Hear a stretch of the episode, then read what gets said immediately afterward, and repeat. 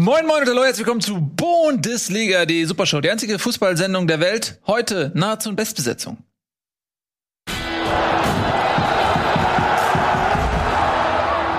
Da seid ihr ja schon, das ging fix. Schön, dass ihr da seid. Wir freuen uns sehr, dass ihr hier eingeschaltet habt. Gute Entscheidung, gute Entscheidung für euch. Herzlichen Glückwunsch. Ihr werdet die nächsten, na, so, was ist, zwei Stunden oder was, vollster Freude genießen. Wir begrüßen ganz herzlich unseren guten Freund Nico. Der ist wieder da, aus dem Urlaub, frisch. Moin. Und fro frei, fromm, fröhlich, frivol. Wie geht's? Gut gelaunt, schlecht informiert, wie immer. Gut gelaunt, schlecht informiert. Es gab mal eine Zeit, da war das andersrum. An einer der Sachen kann ich arbeiten.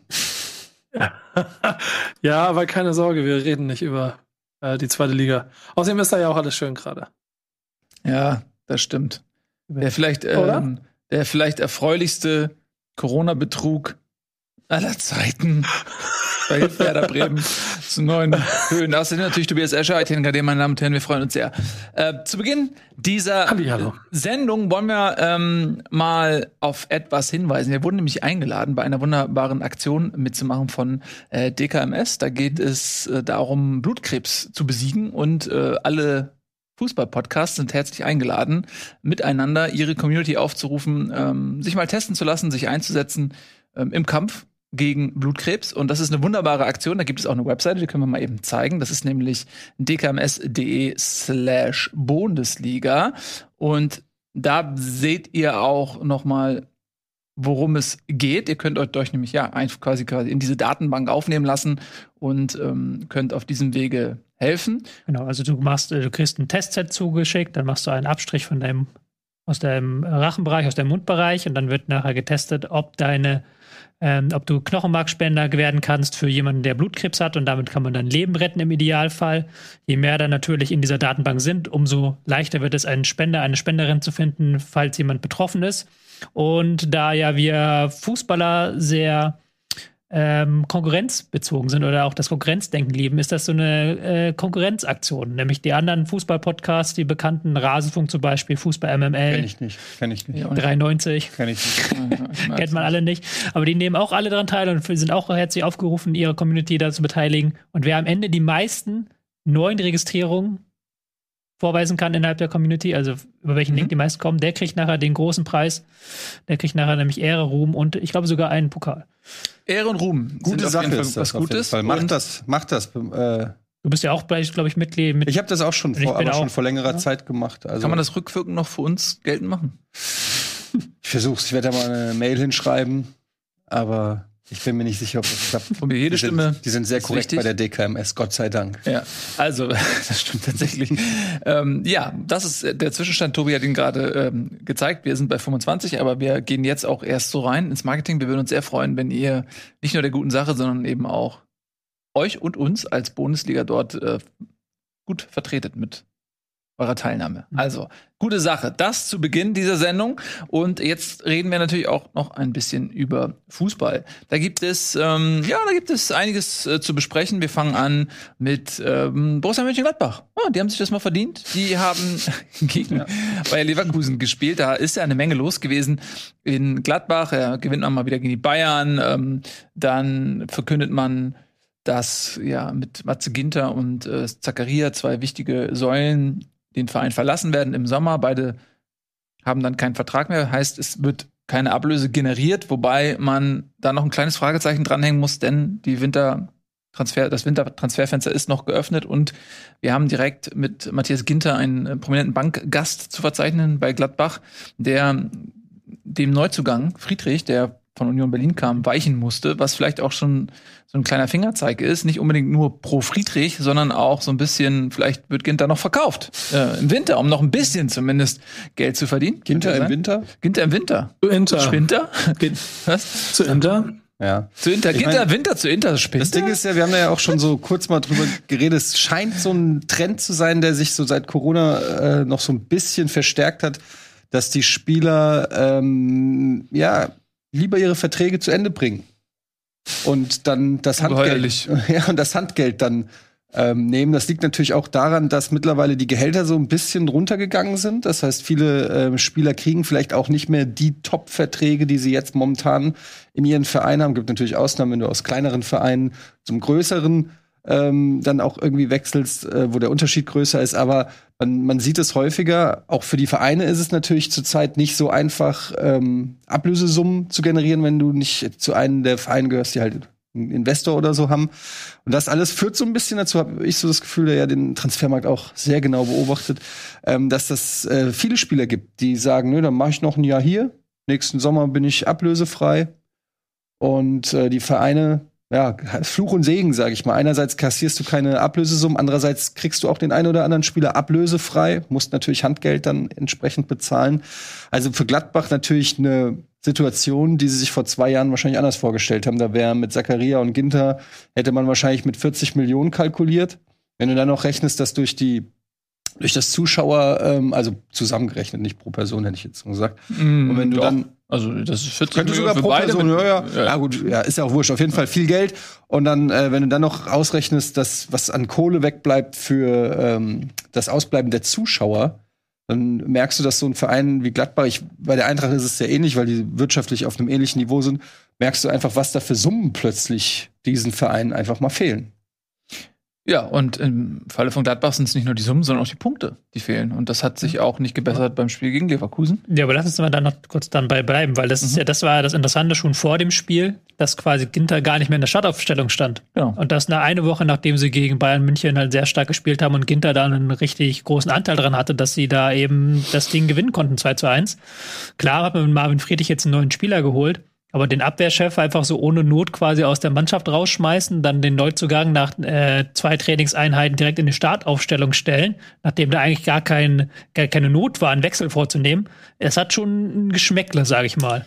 Naja, also gut, wenn er jetzt im Winter nicht mehr wechselt, beziehungsweise wenn die Motivation hinter dieser Bankaktion nicht die gewesen ist, dass man sich erhofft, dass er im Winter noch ein bisschen Geld bekommt, weil der Ersatz ja nun mal auch schon da ist und man nicht riskieren möchte, dass er sich verletzt und dieser Deal damit nicht mehr zustande kommen kann, dann ist das ja irgendwie ein Grund, den ich nachvollziehen kann. Aber wenn das jetzt nicht der Fall ist, sondern die einfach nur ein bisschen beleidigt sind, Nee, das glaube ich nicht. Ich glaube, dass es wirklich um Wintertransfer geht. Also ähm, angeblich hat er im Kicker auch gesagt, Adi Hütte, dass das so mit Ginter abgesprochen ist. Und ähm, also es sieht alles danach aus, als ob man sich da im Winter trennt. Und dann macht es natürlich auch Sinn, dass man dann sagt, okay, also du kannst natürlich trotzdem sagen, ja gut, ein Spieler der Qualität, der hilft uns jedes Spiel, solange er da ist. Aber wenn es dann da um zweistellige Millionensummen geht, willst du das vielleicht dann nicht mehr das Risiko eingehen. Und Hütter ist, glaube ich, schon dann jemand, der da pragmatisch denkt, sagt so gut, Spieler, auf den kann ich in Zukunft nicht mehr setzen, dann äh, konzentriere ich mich auf den, der jetzt hier die Saison, Saison zu Ende spielen wird auf dieser Position. Das kann sein. Es war halt, glaube ich, aber auch schlecht kommuniziert nach außen einfach. Weil er saß halt auf der Bank und. Das kann ich mir bei Hütter gar nicht vorstellen. nee, kannst du dir nicht vorstellen. Weil er saß halt auf der Bank, hat dann 90 Minuten auf der Bank gesessen. Okay, warum nimmst du ihn dann überhaupt mit? Hättest ja am Anfang sagen können, Ginter verlässt jetzt den Verein bald, hoffentlich. Er soll halt jetzt das Wochenende nutzen, um halt beim neuen Verein den Vertrag klar zu machen. Oder irgendwas. Wenn sie, wenn sie es nicht verkaufen, hat es auf jeden Fall, dann hat es ein großes Geschmäckle, weil dann muss man Ja. gucken, wie man das noch irgendwie kitten kann. Ja, Zumal jetzt am, am Mittwoch ja noch DFB-Pokal ist, ne? Das stimmt, ja. Ja, da musst du halt irgendwie gucken, ob, ähm, ob er dann weiterspielt. Das ist natürlich dann Friedrich vielleicht, jetzt will ich es nicht zu weit treiben, ein bisschen beschädigt, vielleicht direkt, wenn man äh, äh, ihn so ein bisschen dann wieder hinten anstellt, nachdem er jetzt direkt von Anfang an gespielt hat. Aber Ja, gut. ja, Janschke ist ja jetzt auch nicht Stammspieler gewesen die letzten Jahre Ja. und hat jetzt in der Startelf gestanden. Und hinter halt nicht. Das war halt das Seltsame eher. Ich glaube, dass man Friedrich eingesetzt hat, fand ich gar nicht so verkehrt. Ist jetzt nicht unbedingt seine Schuld gewesen, weil der Elfmeter, da kommen wir, können wir jetzt auch so sanft zum Spiel überleiten. Der Elfmeter, den er verursacht hat, der war ein sehr, sehr seichter Elfmeter, um Das es mal so auszudrücken. Und wurde dann auch gehalten von Sommer. Ähm, und ansonsten, ja, ja, er hat auch, also dieses Tor von Schick, ähm, da bin ich mir nicht sicher, ob es nicht vielleicht sogar ein Eigentor von Friedrich war, ehrlich gesagt. ja, aber selbst da war es ja nicht Ja. seine Schuld. Also da war nicht Ja, aber ja, Fehler du bist gemacht, jetzt der gnädig, das ist auch okay, aber wenn Ja. du wenn, ins Arbeitszeugnis schreibst, ein Eigentor und einen Elfmeter verursacht in deinem Debüt, dann kannst du mir kannst Also- auch nicht erzählen, dass es aus seiner Sicht ideal gelaufen ist. Wobei ich jetzt auch gar nicht meine Hand ins Feuer legen will dafür, dass es Friedrich war, aber ich meine, äh, er war das, das sah schon ein bisschen nach einem Eigentor aus irgendwie. Ja. Aber selbst, wie gesagt, der Elfmeter, der war halt wirklich seicht. Das seid ihr ja auch alle einig mit mir, oder? Ja, ja, ja. Der, was meinst du mit seicht? Das war jetzt kein. Das war jetzt kein Muss-Elfmeter. Das Ach war so, jetzt halt okay. wirklich, ja. Der hätte halt sich der vorher nie gemeldet, wenn halt der Schiedsrichter das nicht gepfiffen hätte, sagen wir es so. Ja. Ja, Also- das war ja auch äh, nur einer von zweien. Einer von zwei, ja. Ja, das ist so ein bisschen die Geschichte. Also Jan Sommer hat echt ein gutes Spiel gemacht. Ne? Hat nicht nur die beiden Elfmeter ganz gut gehalten, hat dann auch am Ende noch in den Kontersituationen ähm, Gladbach im Spiel gehalten, im wahrsten Sinne. Aber es hat am Ende trotzdem nicht gereicht. Nico, bist du eigentlich trotz Urlaubs so ein bisschen noch dazu gekommen, Fußball zu gucken? Ja, ich habe natürlich äh, versucht, alles so ein bisschen nachzuarbeiten und habe äh, bei dem Spiel vornehmlich auch diese ganze absurde Situation rund um den nicht eingesetzten Nationalspieler verfolgt. Fand dann im Spiel selber aber ziemlich äh, tragisch, dass aus welchen Gründen es auch immer, und ihr habt das ja ganz gut beschrieben, dass es wahrscheinlich auch vielleicht sogar Absprachepunkte sind, du trotzdem den Drive, den du rausholst aus dem Spiel gegen Bayern München, wo du natürlich ein bisschen bevorteilt drei Punkte holst, dir dann hier fast ohne dich schwer machst, weil du ja eigentlich, so wie ich es äh, mir dann zusammengefasst habe, nicht unbedingt dieses Spiel verlieren musstest, wenn, was du zumindest, also den Anfang, ähm, also, also am Anfang klang es an allem, was ich gesehen und gehört habe, so dass Gladbach Rot durchaus hätte mitspielen können und Leverkusen am Ende es erst dreht. Deswegen ist es einfach für Gladbach ziemlich Mhm. ärgerlich. Da lange Rede, darauf will ich ja nicht hinaus, dass es Mhm. ärgerlich ist, dass Gladbach dieses Spiel verliert. Also zur ersten Halbzeit kann man das, würde ich dich, äh, würde ich das unterschreiben, was du gesagt hast, weil da war es ja noch ein relativ offenes Spiel auch und da war es halt auch so, dass ähm, Gladbach auch Chancen hatte nach vorne, halt ein gutes Anlaufverhalten wieder gezeigt hat, wie gegen die Bayern. Ähm, Leverkusen hat sich da ein paar Mal gut durchkombiniert. Klar, wenn du vorne Diaby, Wirtz hast, dann hast du da auch ordentliche Anspielstationen, die auch mal ein 1 gegen 1 lösen gegen dieses mannorientierte Pressing der Gladbacher. Aber in der zweiten Halbzeit war es ja dann doch so, dass Leverkusen beim Stande von 1 zu 0 zahlreiche Chancen hat liegen gelassen. Ja. Also die haben einen Expected Goal Wert, Wert gehabt von 6,5. Das heißt, die hätten- 32 Torschüsse. Okay. 32 Torschüsse. Das Ja. heißt, sie hätten eigentlich sechs, über sechs Tore schießen müssen. Nee. Diese Saison gab es ein Spiel, wo eine Mannschaft mehr hatte. Das war das äh, 7 zu 0 der Bayern. Ansonsten hat diese Saison noch nie eine Mannschaft so einen hohen Expected Goals Wert erreicht. Da merkt man halt schon, dass die schon ein bisschen nach diesem 1 zu 0 Führung zusammengebrochen sind. Und da sind wir dann wieder bei diesem alten Gladbacher Problem ein Stück weit, dass da halt die Balance fehlt. Und das ist ja lustig, weil wir es jetzt ja ähm, zum dritten Mal in dieser Saison haben, dass die Gladbacher gegen die Bayern gut gespielt haben. Und wir dann immer danach saßen, ja gut, jetzt, jetzt geht's los bei der, mit der Gladbacher Saison. Also erster Spieltag unentschieden. Und dann ging es erstmal bergab. Dann im DFB-Pokal 5 zu 0. Jetzt ist aber der Knoten geplatzt. Und dann bergab. Mhm. Jetzt wieder Sieg und dann direkt wieder bergab. Weil du halt deutlich merkst, dass diese Aufgabe, vom Rückstand zurückzukommen, Ball zu haben, was nach vorne spielen zu müssen, eine andere ist, als du gegen Bayern hast, die dann 70% Ballbesitz haben, wo du mit Glück 1-0 in Führung gehst. Dann hast du halt eine ganz andere Aufgabe, die den Gladbachern deutlich besser liegt als alles, was sie sonst in der Bundesliga machen müssen, nämlich halt eine gut sortierte Defensive zu knacken.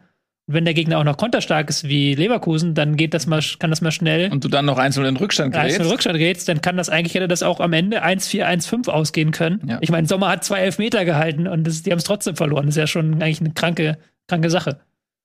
Ja, auf jeden Fall. Also ich sehe auch, dass es in Phasen des Spiels durchaus ausgeglichen war, aber dass äh, über das gesamte Spiel betrachtet Leverkusen das Spiel schon auch hochverdient gewonnen hat. Der ähm, Anschlusstreffer Gladbachs fiel dann auch relativ spät.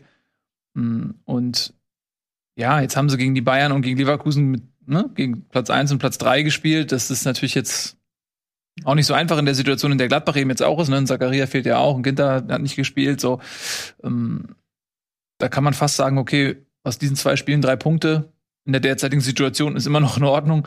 Mm, Und Leverkusen hat in meinen Augen das Spiel einfach ja, verdient gewonnen und wie wir eben festgestellt haben, hätte auch noch mehr Tore schießen können. Von daher ist das, glaube ich, schon in Ordnung so. Mm, Ja, tabellarisch ist es natürlich so, dass Gladbach da jetzt wirklich ein bisschen aufpassen muss. Wir wollen es nicht überdramatisieren, aber man sieht es ja selbst, die Tabelle lügt nicht. Das sind jetzt äh, vier Punkte bis Bielefeld. Ich sage jetzt nicht, dass sie jetzt in einer akute Abstiegsnot sind, aber sie kommen so langsam in Bereiche, wo es aufhört, Spaß zu machen. Ja, vor allen Dingen verpassen sie so ein bisschen, äh, deutet sich so an, dass die ähm, Tabelle sich so teilt, sozusagen in eine erste und zweite Hälfte, was ja schon relativ spät passiert in dieser Saison. Und man ist ja dann immer ähm, daran interessiert, als Verein in der Größenordnung Gladbach, dass man, wie es so schön heißt, den Anschluss nach oben hält. Und den haben sie jetzt schon so fast ein bisschen verloren. Ähm, sind jetzt schon, ähm, was, fünf Punkte auf Platz zehn.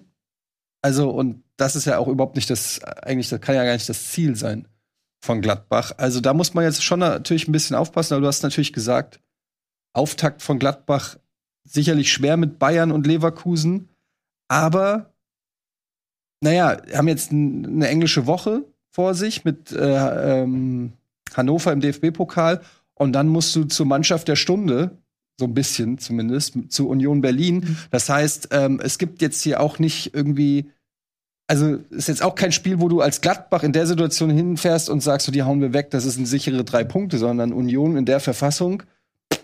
Und das ist nämlich genau, da kommt nämlich genau das, was du auch eben gerade gesagt hast. Die spielen nämlich genauso, wie es Gladbach nicht unbedingt mag. Ne? Mhm. Also, das äh, bin ich mal gespannt, wohin die Reise geht. Das ist eigentlich eine ganz gute Überleitung. Dann nehmen wir die Reise doch mit und lassen sie direkt nach Berlin führen, denn dort hat eben besagtes Union Berlin in einem Spitzenspiel gegen Hoffenheim gewonnen mit 2 zu 1. Mm, das war auch ein munteres Spielchen irgendwie. Der Hoffenheimer ähm, Höhenflug ist da so ein bisschen gestoppt worden für den Moment, ähm, obwohl man in Führung gegangen ist durch ein Eigentor im Prinzip. Aber das war jetzt auch nicht unverdient. Hoffenheim hat eigentlich ein ganz gutes Spiel gemacht und dauerte aber nicht lange diese Führung. 22. Minute kam Union schon zurück durch Vogelsammer. Und äh, dann fand ich, hatten eigentlich beide Mannschaften die Möglichkeit, das Spiel zu gewinnen oder in Führung zu gehen. Gebrauch gemacht davon hat ähm, Union in der 73. Minute. Um, ja, das war fast, finde ich, ein, durchaus ein Spiel auf Augenhöhe. Ähm, am Ende hat Union einfach war effizienter, ja, und konnte natürlich dann auch zum Ende hin noch ein bisschen kontern, was ihnen dann jetzt zumindest kein weiteres Tor mehr eingebracht hat. Aber ja, das war wieder so ein, so ein, so ein Unioner Sieg, die haben wirklich Ambitionen. Ne? Also so langsam muss man sich darauf einstellen. Ne? Die sind bis zum Schluss oben mit dabei. Ja, also es ist auch ge halt generell, wir haben ja ähnliches, was wir über Union gesagt haben, auch über Hoffenheim gesagt. Also deshalb ist das auch ein spannendes Spiel. Beide 31 Punkte, was zu diesem Zeitpunkt schon echt super ist. Voll beide im Rennen, nicht nur um die Europa League, sondern auch um die Champions League. Und ähm, ja, also ist so ein bisschen bei Hoffenheim, dass, dass das eben noch zu einer absoluten Spitzenmannschaft ähm, vielleicht dann auch fehlt, dass man da dann noch so ein Spiel zumindest unentschieden gestaltet und nicht noch verliert. Aber eigentlich kannst du da äh, Hoffenheim, finde ich, jetzt auch keinen äh, Vorwurf machen. Die haben jetzt eins, zwei, drei, vier, fünf, sechs, sieben Spiele in Folge nicht verloren. Davon fünf gewonnen oder sechs gewonnen. Dass irgendwann mal wieder eine Niederlage kommt, ist klar. Sonst wären sie Bayern. Und ähm, ja, trotzdem beide äh, für mich so ein bisschen die Überraschungsmannschaften. Also generell, also ne, Freiburg, Hoffenheim, Union sind so. Köln haben so vier Mannschaften eigentlich, die vor der Saison vielleicht keiner so weit oben gesehen hätte. Mhm. Ähm, ja, auf jeden Fall spannend. Ich hatte ja nicht damit gerechnet, dass Union jetzt so gut in die Rückrunde startet, weil ja Avonie auch beim Afrika Cup ist, fehlt, war ja an der mhm. Hälfte der Tore beteiligt in der Hinrunde. Aber das scheinen sie ganz gut aufzufangen und ansonsten sind sie halt kompakt wie eh und je, also schwer zu knacken. Äh, Hoffenheim hat da die Chancen, aber sie haben es halt großenteils wieder gut verteidigt, nicht so viel zugelassen und dann vorne eben effizient wie immer. Und dann äh, ersetzt das halt ein Vogelsammer oder ein Prömel, der jetzt plötzlich irgendwie drei Tore macht in zwei Spielen die ersetzen, dass, dass du ähm, einen Abonnier hast, der nicht da ist. Mhm. Das, diese Kadertief ist ja auch dann beeindruckend, ein Stück weit die Union auf den Rasen bringt. Zumal die auch einige Leistungsträger abgegeben haben im Sommer. Also Und im Winter jetzt auch. Ja, ja Friedrich haben sie jetzt abgegeben, über den haben wir gerade gesprochen. Dafür ja. äh, haben sie natürlich zugeschlagen mit Heinz aus Freiburg, auch einem gestandenen Abwehrspieler, der ihn auch direkt dann ersetzt hat in der Dreierkette hinten. Ja, und äh, nochmal, die sind jetzt nicht mehr in Europa dabei. Das ist, glaube ich, auch gerade nach hinten raus durchaus von Vorteil. Ne? Gerade in dieser Corona-Zeit, wenn du dann eventuell Corona geplagt bist, plus hast dann noch irgendwie diese äh, Spiele in Europa. Das ist schon eine Belastung, die sie jetzt nicht mehr haben. Ne? Das ist durchaus ein Vorteil. Die sind halt unheimlich kompakt und sind unheimlich schwer zu besiegen haben wir nur vier Niederlagen in der gesamten Saison. Da sind nur die Bayern besser in dieser Hinsicht. Mhm. Also die zu besiegen ist halt schon schwer genug. Und dann haben sie auch noch natürlich das nötige Matchglück jetzt wieder am Wochenende gehabt. Ist ja eigentlich ein unentschieden Spiel gewesen, wenn wir ehrlich sind. Und aber sie haben dann die Chancen gemacht und Hoffenheim dann am Ende nicht. Ja. Äh, Lute wieder mit einer starken Leistung, der ja auch wieder eine sehr, sehr starke Saison spielt. Also da kommt dann wieder alles zusammen. Und das hätte ja, wie gesagt, ich habe es auch nicht erwartet, dass sie diese Saison wieder so stark auftrumpfen wie vergangene Saison.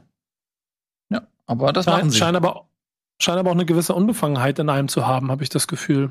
Gerade auch durch, wie wir es vorhin schon mit der Kaderbreite hatte, dass da man, glaube ich, sehr glücklich und dankbar für die Situation ist, in der man sich befindet. Denn keiner hat damit gerechnet, dass sie dort stehen, wo sie sind. Sie haben Mannschaften hinter sich gelassen, so mit Frankfurt, Leipzig, Gladbach, ja, ehrlicherweise auch Hertha und Wolfsburg, die alle vor ihnen stehen müssten. Und so ist jedes Spiel im Moment, glaube ich, so ein bisschen so ein Bonus.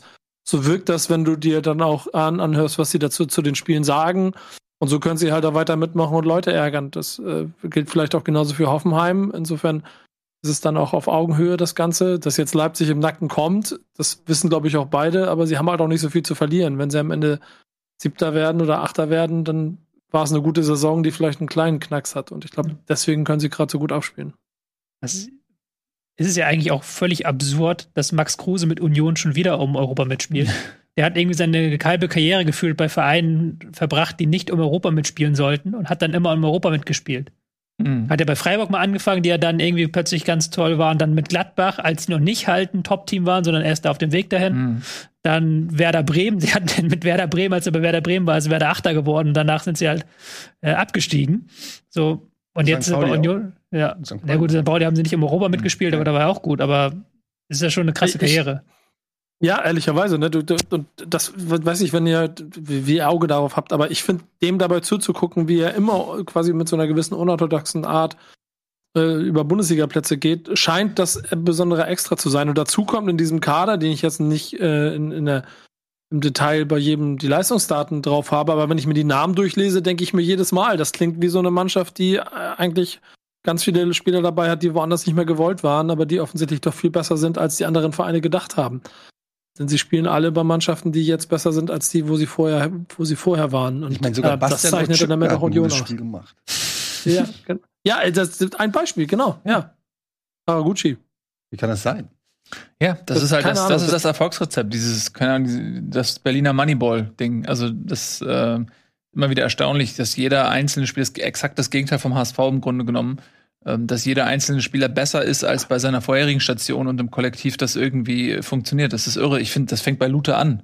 Mhm. Also du, die haben ja nicht umsonst dann noch irgendwie einen Los Karios oder so ge geholt und, und Renault. Ähm, Renault, weil sie halt äh, irgendwie dachten, na, mal gucken, auf welchem Niveau Lute sich so einpendelt. Nö, der bleibt einfach im Tor, macht seine Sache gut. Hätte man auch vorher nicht unbedingt erwartet, dass das jetzt so eine solide Nummer eins dort ist in der Bundesliga. Und das zieht sich über, über jede Position äh, bei Union durch die Mannschaft. Ja, also das Baumgartel Knoche, jetzt Heinz, der aus Freiburg kam, der Tunali aus Mainz, ähm, Kedira aus Augsburg. Ne, also Vogelsammer, ähm, der zweite Liga gut performt hat, ne, aber in der Bundesliga dann vorher auch nicht. Also ja, und ich nochmal zu Kruse, ich finde, du sagst, hat krasse Karriere. Ich finde, es ist eine sehr spezielle Karriere, weil eigentlich von seinem Skillset, finde ich, hat er eigentlich zu wenig Titel geholt. Weil Kruse, ja, ist so. Weil, weil was du mit, mit Kruse verbindest, ist halt, okay, dem ist halt eine gewisse Freiheit wichtig. Das ist so vom, von der Mentalität eher noch so ein Typ alter Fußballschule wie so ein Mario Basler oder so, der so ein gewisses Genius hat, aber den man auch nicht einschränken darf. Und das hast du eigentlich bei all seinen Stationen gesehen, auch bei äh, Bremen. Da wurde das ganze Spiel auf ihn ausgelegt und er hatte immer so eine Sonderrolle und mit Sicherheit hatte er auch innerhalb der Kabine oder was so Disziplinarmaßnahmen angeht irgendwie eine Sonderrolle und das hat er ja bei Union auch. Ähm, und das braucht er irgendwie, um zu funktionieren. Aber von dem, was er kann, finde ich, hätte er eigentlich ein Spieler sein müssen, der ja, also Dortmund oder so äh, hätte spielen müssen. Ne? Das Problem daran ist, glaube ich, dann müsste Kruse sich anders eingliedern. Ne? So ja. ist er immer in seinen Verein der Star, um den, wie du es gerade sagst, ja. alles gebaut wird.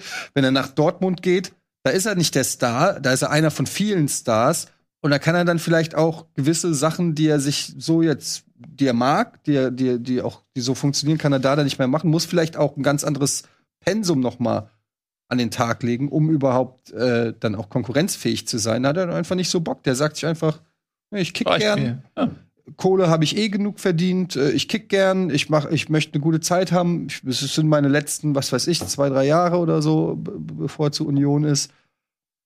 Also man kann das auf eine, eine, auf eine gewisse Weise kann man das auch irgendwie respektieren. Auf der anderen Seite, als Sportler kann man natürlich schon auch die Frage stellen, wäre da noch mehr gegangen mit seinem Potenzial, was du ja gerade sagst. Wäre da noch mehr gegangen? Wäre da noch mehr gegangen, ähm, weil wenn er so, sag ich mal, den, einen Ehrgeiz eines Ronaldos, jetzt mal um das Extrembeispiel zu nehmen, ja, aber nur um das Extrembeispiel zu nehmen, wo hätte ein Kruse zum Beispiel spielen können? Und da fallen dann vielleicht schon bessere Vereine ein als Union Berlin. Ja, aber ihr kennt doch auch alle diesen einen Typen, den ihr aus eurem, äh, je nachdem wie hoch ihr Fußball gespielt habt im Amateurbereich, äh, von der einen Mannschaft gegenüber, äh, der immer mit quasi Kippe im Maul und seinen Fußballschuhen und der Plastiktüte auf den Platz gekommen ist und in Schlappen und sich dann hingestellt hat und in der Saison äh, 35 Buden in 18 Spielen gemacht hat und wieder nach Hause gegangen ist. Haben wir mal gegeneinander gespielt? Ja, ich habe gar nicht Ja, geraucht, genau. würde ich sagen. Ja, genau. Äh, weder, ihr kennt, Aber ihr kennt sie alle.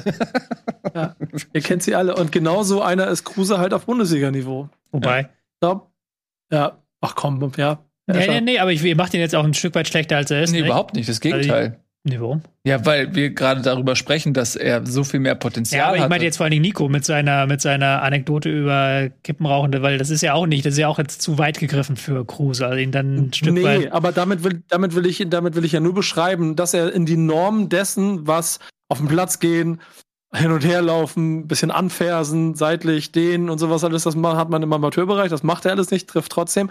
Und Kruse sagt an einem bestimmten Punkt in seiner Karriere halt, nee, okay, dann gehe ich halt nicht den nächsten Schritt und versuche mich in einem Ensemble der Superstars oder jungen Talente bei Borussia Dortmund durchzusetzen, wo es ja auch schon Gespräche, als er in Bremen war, gab, aber nicht nach Dortmund geht, wohl auch ist recht weit fortgeschritten, sondern sagt, nee, ich gehe halt dahin, wo ich halt mehr Bock drauf hab, weil, keine Ahnung, Istanbul ist eine schönere Stadt. Und Punkt. Und da muss Ja. man das halt auch genauso akzeptieren. Wobei er sich da auch ein bisschen verpokert hat, aber das ist jetzt auch, ich Mhm. finde es aber Ja. auch, auch Wird gerne, ja. ich finde das aber auch nicht weiter schlimm. Ich finde halt eher ähm, es auch ein Zeichen.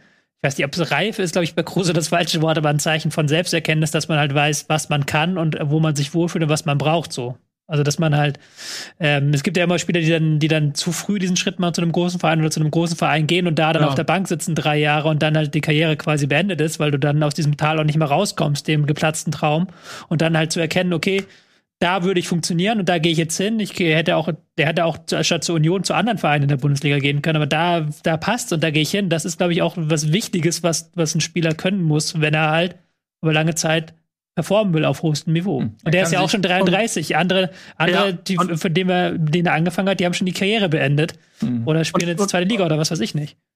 Und man darf bitte an einer Stelle auch nicht vergessen, aus welchen Skandalen er kommt. Ne? Also eigentlich war die Karriere mit äh, Mitte, Ende 20 mit Rauswurf aus der deutschen Nationalmannschaft war vorbei. So. Und dafür dann wieder zu kommen und jetzt in so einer, in Anführungsstrichen, wirklich Kult ähm, Position zu sein, ist auch eine Leistung. Und dann fühlt sich bei Union Berlin vielleicht auch schöner an als bei Hertha oder wo. Keine Ahnung. Mit Sicherheit. Also äh, ich glaube, sein persönliches Glück hat er mit Sicherheit gemacht. Ähm, also ich kann mir vorstellen, das, was du sagst, Tobi, ähm, ne, er kann sich selbst gut einschätzen, er weiß, wo funktioniert er am besten, was braucht er. Und ich kann mir vorstellen, dass er einer der Profis in der Bundesliga ist, der am meisten Spaß an seiner Karriere hatte. So wirkt das auf mich. Ähm, ihr habt auch sehr viel Spaß an dieser Sendung. Trotzdem unterbrechen wir sie einmal ganz kurz. Wir machen einen kleinen Spot und dann sind wir sofort wieder hier. Jetzt willkommen zurück bei Bundesliga. Gerade haben wir so ein bisschen über die Karriere des Max Kruse gesprochen. Ich bin sicher, er schaut uns zu und stimmt uns zu. Ich war schon mal bei ihm zu Hause. ja, ich weiß. Cool. War ganz nice. Ein bisschen mit Claudio abgehangen. Der Ja. war auch da. Ja. Nico war auch da, glaube War ich. nett. Ne? War, war, war ganz nice. Ja, ich habe das moderiert. Weil da gab es nichts zu moderieren. Wir waren ja privat da, Ach so, stimmt, ja, nee, wir waren privat da, stimmt. Wir haben gepokert oben. weil wir gute Freunde sind. Ja, von Max und Ja. Claudio und so. Gunnar war auch da. Ja. Gunnar ist ein sehr guter Freund von Claudio Pizarro übrigens. Die waren schon privat zusammen Gute, im Urlaub. Ich Freunde. habe ich hab Mhm. mal gegen Max Kruse gespielt. Habe ich auch schon tausendmal erzählt. Mhm. Mhm. Was, Du bist Fußball? ein verdammter Angeber, bist du. Der kommt ja aus der Gegend wie ich. Na, dann kennt man sich. Nein, nein, der kennt sich nicht. Der kennt sich, kann ich mich nicht erinnern. Wir haben auch bestimmt 5 oder 6 0 verloren oder sowas. Aber Dabei bist du ein Riesen Ja, und hat er seine Schlappen an, wie Nico vorhin gesagt hat? in der Plastik. Und seine, seine Kippe? ja, mit seiner Kippe, als wir damals 10 waren, ist er mit Kippe auf den Platz gekommen. Als du zehn warst, okay. Jetzt, Aber du, daran, du erinnerst dich noch explizit, als er das war? nee, aber der Das, er, das, er muss, das muss eine er hat, schmerzhafte er hat Erfahrung bis gewesen sein. 12 oder so beim TSV, gegen, beim TSV Rheinbeck gespielt und ich komme vom Lauenburger SV. Und jeder, der aus der Gegend kommt, weiß, das sind halt aus demselben Kreis und dann hast du gegeneinander im gespielt. Fußballverein? Ich war im Fußball. Lauenburger SV for life, sage ich Aber Tobi immer. war mit zehn schon der Coach, so der, der immer hinter dem in Kniescheibenhöhe des, des Trainers schon immer so dann so. war- Nee. Laptop, Laptop auf dem Schoß Mhm. und Ich Ich war. Libero. Ich habe immer von hinten die Anweisung gegeben. Bin immer rumgestanden. Ja. Bälle nach vorne gespielt. Ja, finde ich gut. Kann ich mich mit identifizieren. So, ähm, wir verlassen die Karriere des Max Kruse, auch wenn er natürlich ein guter Freund von uns allen ist und wir alle regelmäßig bei ihm abhängen und auf Partys gehen. Grüße. Ähm, Grüße an Max, wie wir ihn liebevoll nennen, ähm, Max K. Und wir machen weiter mit einem Verein, wo er auch hätte spielen können, wenn er ein bisschen mehr an sich gearbeitet hätte, vielleicht ein bisschen mehr ins äh, Geschwindigkeitscoaching gegangen wäre bei dir zum Beispiel. Ne? Er hast ihm das ja angeboten mehrfach. Gutes Angebot. Hat er nicht gemacht, deswegen ist er nicht bei den Bayern gelandet. Deswegen ist der Starspieler der Bayern heute nicht Max Kruse, sondern äh, Robert Lewandowski, der mal eben sein 300. Tor geschossen hat und einfach nicht aufhört zu treffen und auch offensichtlich keine Alterserscheinungen in irgendeiner Form zu beklagen hat. Der ist ja auch ein ähnlicher Jahrgang, ne? wie Max Kruse. Ja, und die Bayern waren ja mit dieser Gladbach-Niederlage ein bisschen unzufrieden. Hat ihnen nicht gut gefallen, habe ich gehört. Ich war auf einer Party bei Thomas Müller und seiner Frau auf dem Gehöft und die fanden das nicht so gut, äh, dass sie dort verloren haben und haben sich gesagt, ja Mensch, ähm, wer kriegt das zu spüren? Natürlich der erste FC Köln. Sind in die Domstadt gereist und haben sich gesagt, ja, gewinnen wir halt mal 4-0, weil verlieren macht denen keinen Spaß. Ja, ähm, tatsächlich muss man sogar sagen, das Ergebnis liest sich so, als ob Köln komplett chancenlos war. So war es dann auch nicht. Köln hatte durchaus Chancen, ähm, aber haben halt keinen Lewandowski. Wobei ich jetzt nicht sagen will, dass es nur äh, Lewandowski war, aber es ist einfach brutal, ähm, wie, ja, du kannst ihn ja einfach irgendwie anspielen und es wird mindestens brandgefährlich. Äh, das ist schon einfach wirklich faszinierend, dieser Typ. Waren eh kuriose Tore auch so ein bisschen dabei, auch das, das Tor von Tolisso, also irgendwie mit der Hacke weitergeleitet und dann, ähm, in, also so Tore schieß, schießen dann auch irgendwie nur die Bayern, wenn sie gut drauf sind. Unterm Strich war das natürlich ein völlig verdienter Sieg und ich glaube trotzdem, dass Köln jetzt da nicht viel länger über diese Partie nachdenken muss. Die haben sich, finde ich, trotz des hohen ähm, Ergebnisses ganz gut verkauft, hatten ihre Chancen. Ähm, die haben sie halt nicht reingemacht. Und dann gehst du halt gegen die Bayern baden, aber ich glaube, da muss Köln jetzt nicht den Kopf in den Sand stecken. Nö, ganz im Gegenteil. Zumal sie nämlich versucht haben, ihr Köln-Ding zu machen. Ja. Ja, die haben äh, Bayern unter Druck gesetzt, die haben Räume angeboten und haben einfach alles auf eine Karte gesetzt. Und beim Hinspiel hat es ja auch ganz gut funktioniert. Da hätten sie ja auch beinahe was mitgenommen. Und äh, das äh, muss man Köln anrechnen. Die gehen da in diese Spiele gegen die Bayern und spielen ihr Ding. Und es ist egal, wer da spielt. Die versuchen es. Und klar, die wurden dann natürlich ausgekontert auch teilweise, wenn du gegen die Bayern äh, Räume zulässt. Die wissen wahrscheinlich gar nicht, wie ihnen geschieht, wenn sie auf einmal da, what? Wir haben jetzt hier richtig viel Platz. Was geht ab? Das kennen wir ja gar nicht. Und das haben sie natürlich ausgenutzt. Aber wenn man sich mal die Aufstellung der Bayern anschaut, muss man sagen, wir haben ja gegen Gladbach dann auch herausgestellt, wer dort alles gefehlt hat. Dieses Mal sind sie angetreten, ja, mit einem Sabitzer wieder als Linksverteidiger. Kimmich ist wieder auf Rechtsverteidiger gegangen und hatten mit Tolisso und Rocker auf der Doppelsechs jetzt zwei Spieler, die normalerweise nicht in die Stammelf rücken würden. Ja, Musiala ist gestartet, gut. Mhm. Ähm, der kommt dann meistens über Joker-Einsätze, hat natürlich seine Qualitäten, aber spielt auch dann meistens nur von Anfang an, wenn irgendwas Besonderes ist. Ja, weil sie einfach auch auf diesen Positionen so viele Alternativen haben.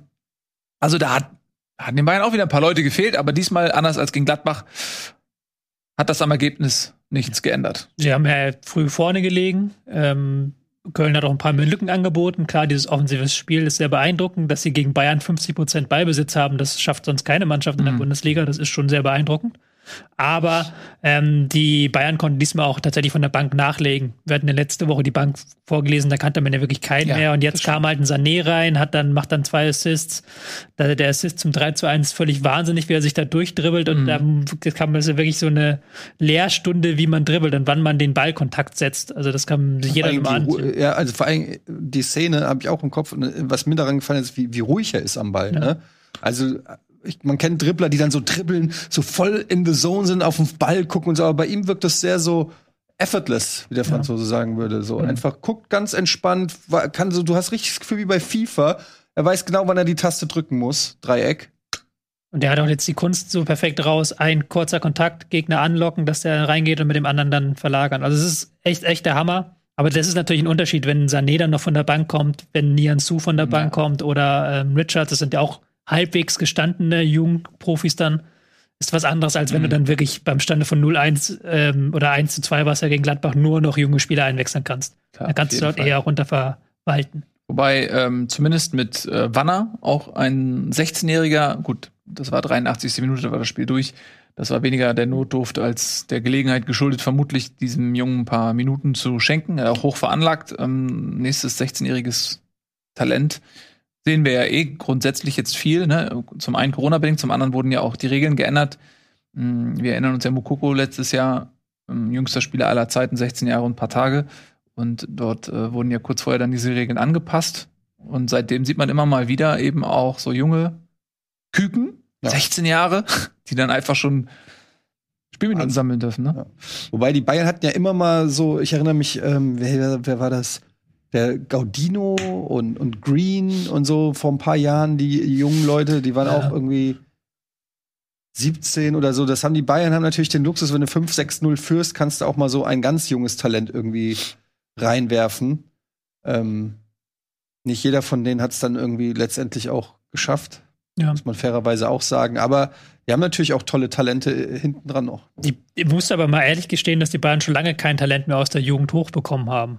Also das ist ja ein Riesenproblem, was sie halt auch haben, dass sie halt aus der Talent, aus der Jugendabteilung keine Talente hochbekommen, weil natürlich auch der Sprung nochmal anders ist als bei anderen Natürlich. Mannschaften. Also Ja, weil du musst ja auch als Ju Jugendspieler der Bayern, wenn du dann reinkommst oder wenn du es schaffen willst, du musst ja sozusagen Weltklasse-Niveau erreichen. Ja. Oder mindestens internationale Klasse, aber selbst, also du kannst dann super spielen, kann man sagen, für einen 16-Jährigen wahnsinnig, wahnsinnig gutes Bundesliga-Debüt, aber das reicht ja dann oft bei den Bayern nicht, weil Ja, so ist es. Guck wen dir willst du mal, vertreiben aus der Startelf? eben, guck dir mal die ähm, anderen jungen Spieler an, die vielleicht so ein bisschen für Furore sorgen. Ähm, eine Burkhardt in Mainz zum Beispiel, der einfach die Zeit bekommt. Der kriegt die Einsätze, der kriegt die Zeit, der wird immer ein bisschen besser. Aber ich glaube zum Beispiel, dass so positiv, wie man ihn jetzt wahrnimmt und die Erfolgserlebnisse, die er hatte als Bayern-Spieler, nein, weil du einfach auf der Position viel zu viel Weltklasse-Spieler hast, denen musst du ja die Spielzeit abnehmen. Mhm. Ne? Und es ist ja auch nicht so, dass, dass dann Lewandowski sagt, so, ja, klar, Mhm. komm, Bur komm Burkhardt, ich schenk dir mal zwei Spiele. So läuft das ja nicht, ne? Mhm. Von daher, ja, absolut richtig. Das ist natürlich ungleich schwieriger. Ähm, Auf der anderen Seite hast du dann, finde ich, auch so als Bayern Jungspund, wenn du reinkommst und du spielst in einer funktionierenden Bayern-Mannschaft, kannst du ja auch viel besser glänzen.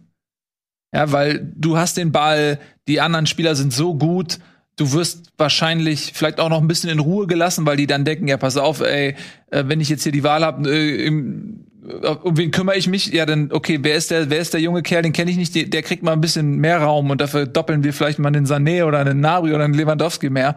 Das heißt, du hast mehr die Chance und das sieht man auch immer so bei Vorbereitungsspielen oft, so wenn dann die jungen Leute mal spielen. Wisst ihr noch, wie der Ab, wie der Ab äh, auch richtig geglänzt, so, äh, als er mal in der Vorbereitung oft ran durfte. Und wenn du dann bei einer anderen Mannschaft spielst, wo es, glaube ich, ein bisschen schwieriger, auch da, da richtig zu glänzen, ne? Ja. Ja. Ja, naja, auf jeden Fall, um nochmal zum Spiel zurückzukommen, Köln hat sich gut verkauft, kann, das, kann einen Strich drunter machen, hätten hier durchaus ähm, auch Tore schießen können gegen die Bayern, auch wenn es dann eben nicht geklappt hat. Und am Ende muss man einfach sagen, ich frage mich immer, wie wird es irgendwann mal sein, wenn Lewandowski nicht mehr bei den Bayern ist, weil, also klar, es gibt noch ein Haaland und dann gibt es noch so Leute aus der Kategorie, weiß ich nicht, Salah, Messi, Ronaldo, aber sonst fallen mir einfach nicht so viele Spieler ein, die ein Bayern München verpflichten kann, die so eine Torgarantie mitbringen. Der Typ ist einfach viel zu krass und ich, ich frage mich einfach immer, egal wen du da vorne reinstellst, ich glaube nicht, dass der das Niveau von Lewandowski erreichen wird. die Frage ist, was will Lewandowski, nicht? Also er Ja, hat er kann mit 42 kann er nicht mehr spielen. Na gut, aber er hat noch Vertrag bis 2023. Ähm, also sind nächstes Jahr. bis nächstes stimmt, wir haben schon 2022, nicht? ja, bis nächstes Jahr, ja.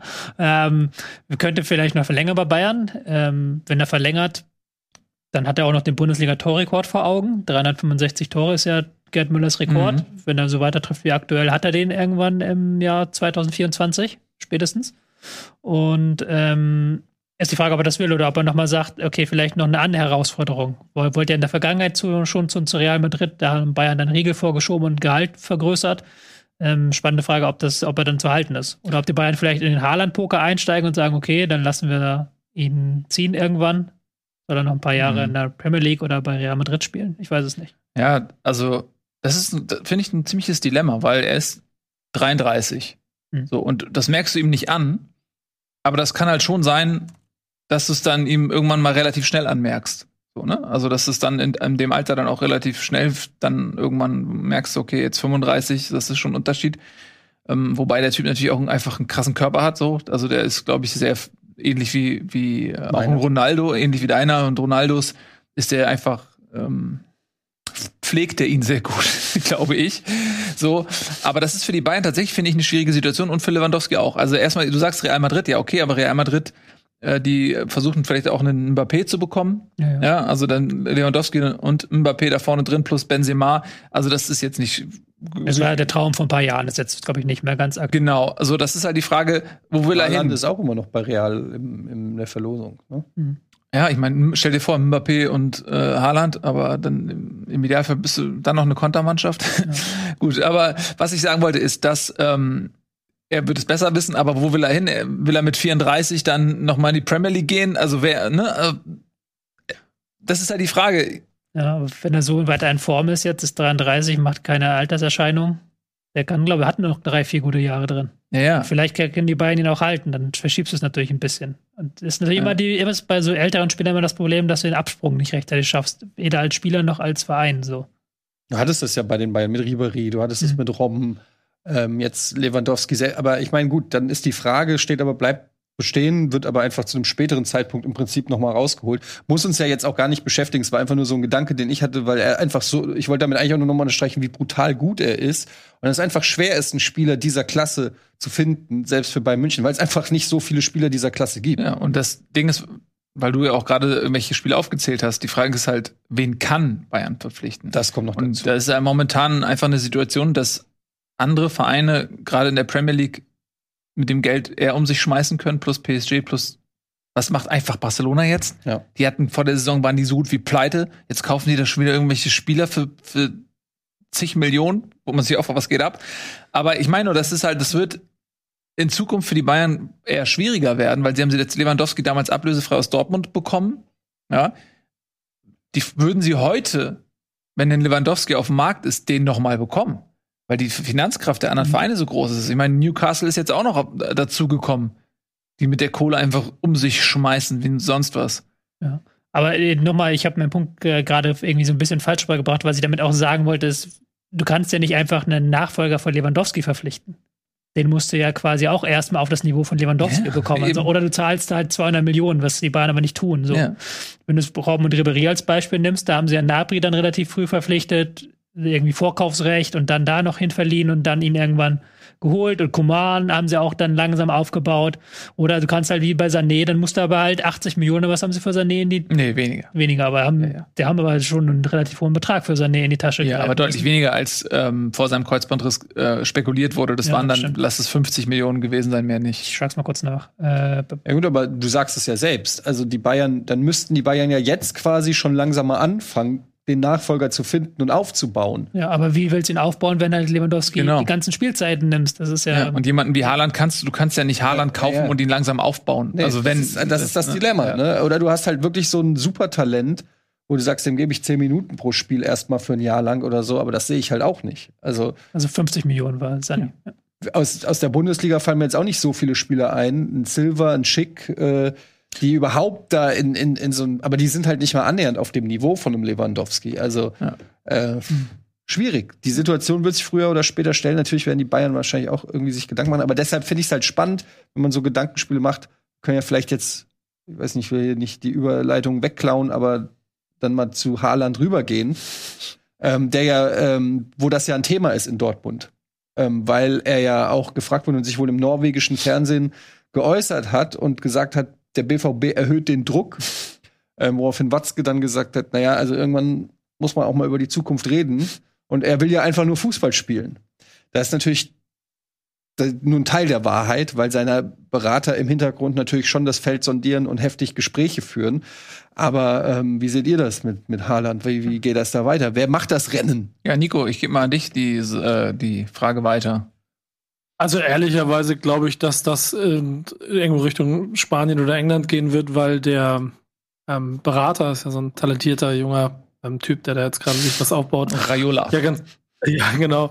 Raiola, ja, ähm, äh, rein dem Geld hinterherjagt. Ne, das schon. Ich glaube, da wird auch äh, hoch gepokert und ehrlicherweise war das, was ich so ein bisschen drumherum gelesen habe, ja auch nichts weiter als eine äh, schön gesetzte Nebelkerze, die so ein bisschen zum Spiel dazugehört, die auch alle dankenswerterweise angenommen haben. Nur weil er gesagt hat, die wird, die wird unter Druck gesetzt, wurde sofort ganz viel, ist doch logisch, dass sie sich gegenseitig unter Druck setzen, weil sie äh, versuchen, einen 200 Millionen Stürmer äh, äh, irgendwo an den Mann zu bringen oder an die an die Frau, an den Verein. Ich glaube aber, dass er geht. Da bin ich mir ehrlicherweise ziemlich sicher, denn dafür schätze ich diesen äh, Berater einfach zu sehr ein, dass das Handgeld verlockend genug ist, dass Dortmund nicht bereit wäre zu zahlen. Ich finde sportlich aber für, für München äh, einfach eine sehr spannende Sache. Ich glaube nur nicht, dass sie das Rennen mitgehen könnten. Das würde halt bedeuten, dass du emotional bei Haaland punkten müsstest. Und dafür wiederum scheint der Einfluss von, von Management und äh, Berater zu groß zu sein.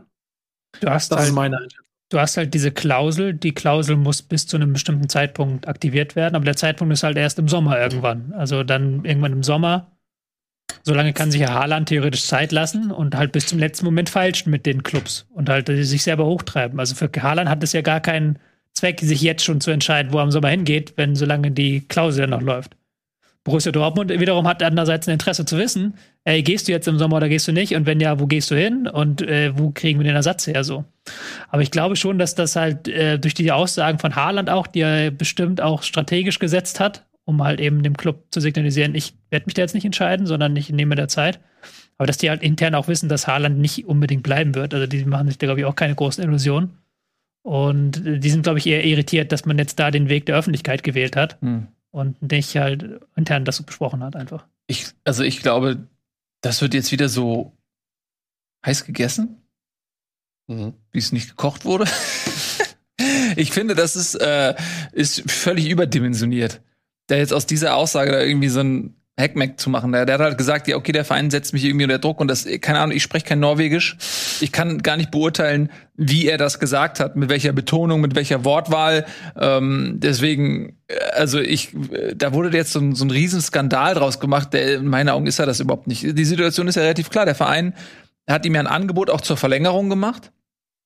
Und Dortmund muss natürlich dieses Angebot auch selbst ernst nehmen. Also Sie können ja jetzt nicht selbst davon ausgehen, ja, okay, das nimmt er eh nicht an, ich versuch's mal. Sowieso Trant so ein Angebot machen würde, ja, ich versuch's mal, würde eh nicht machen.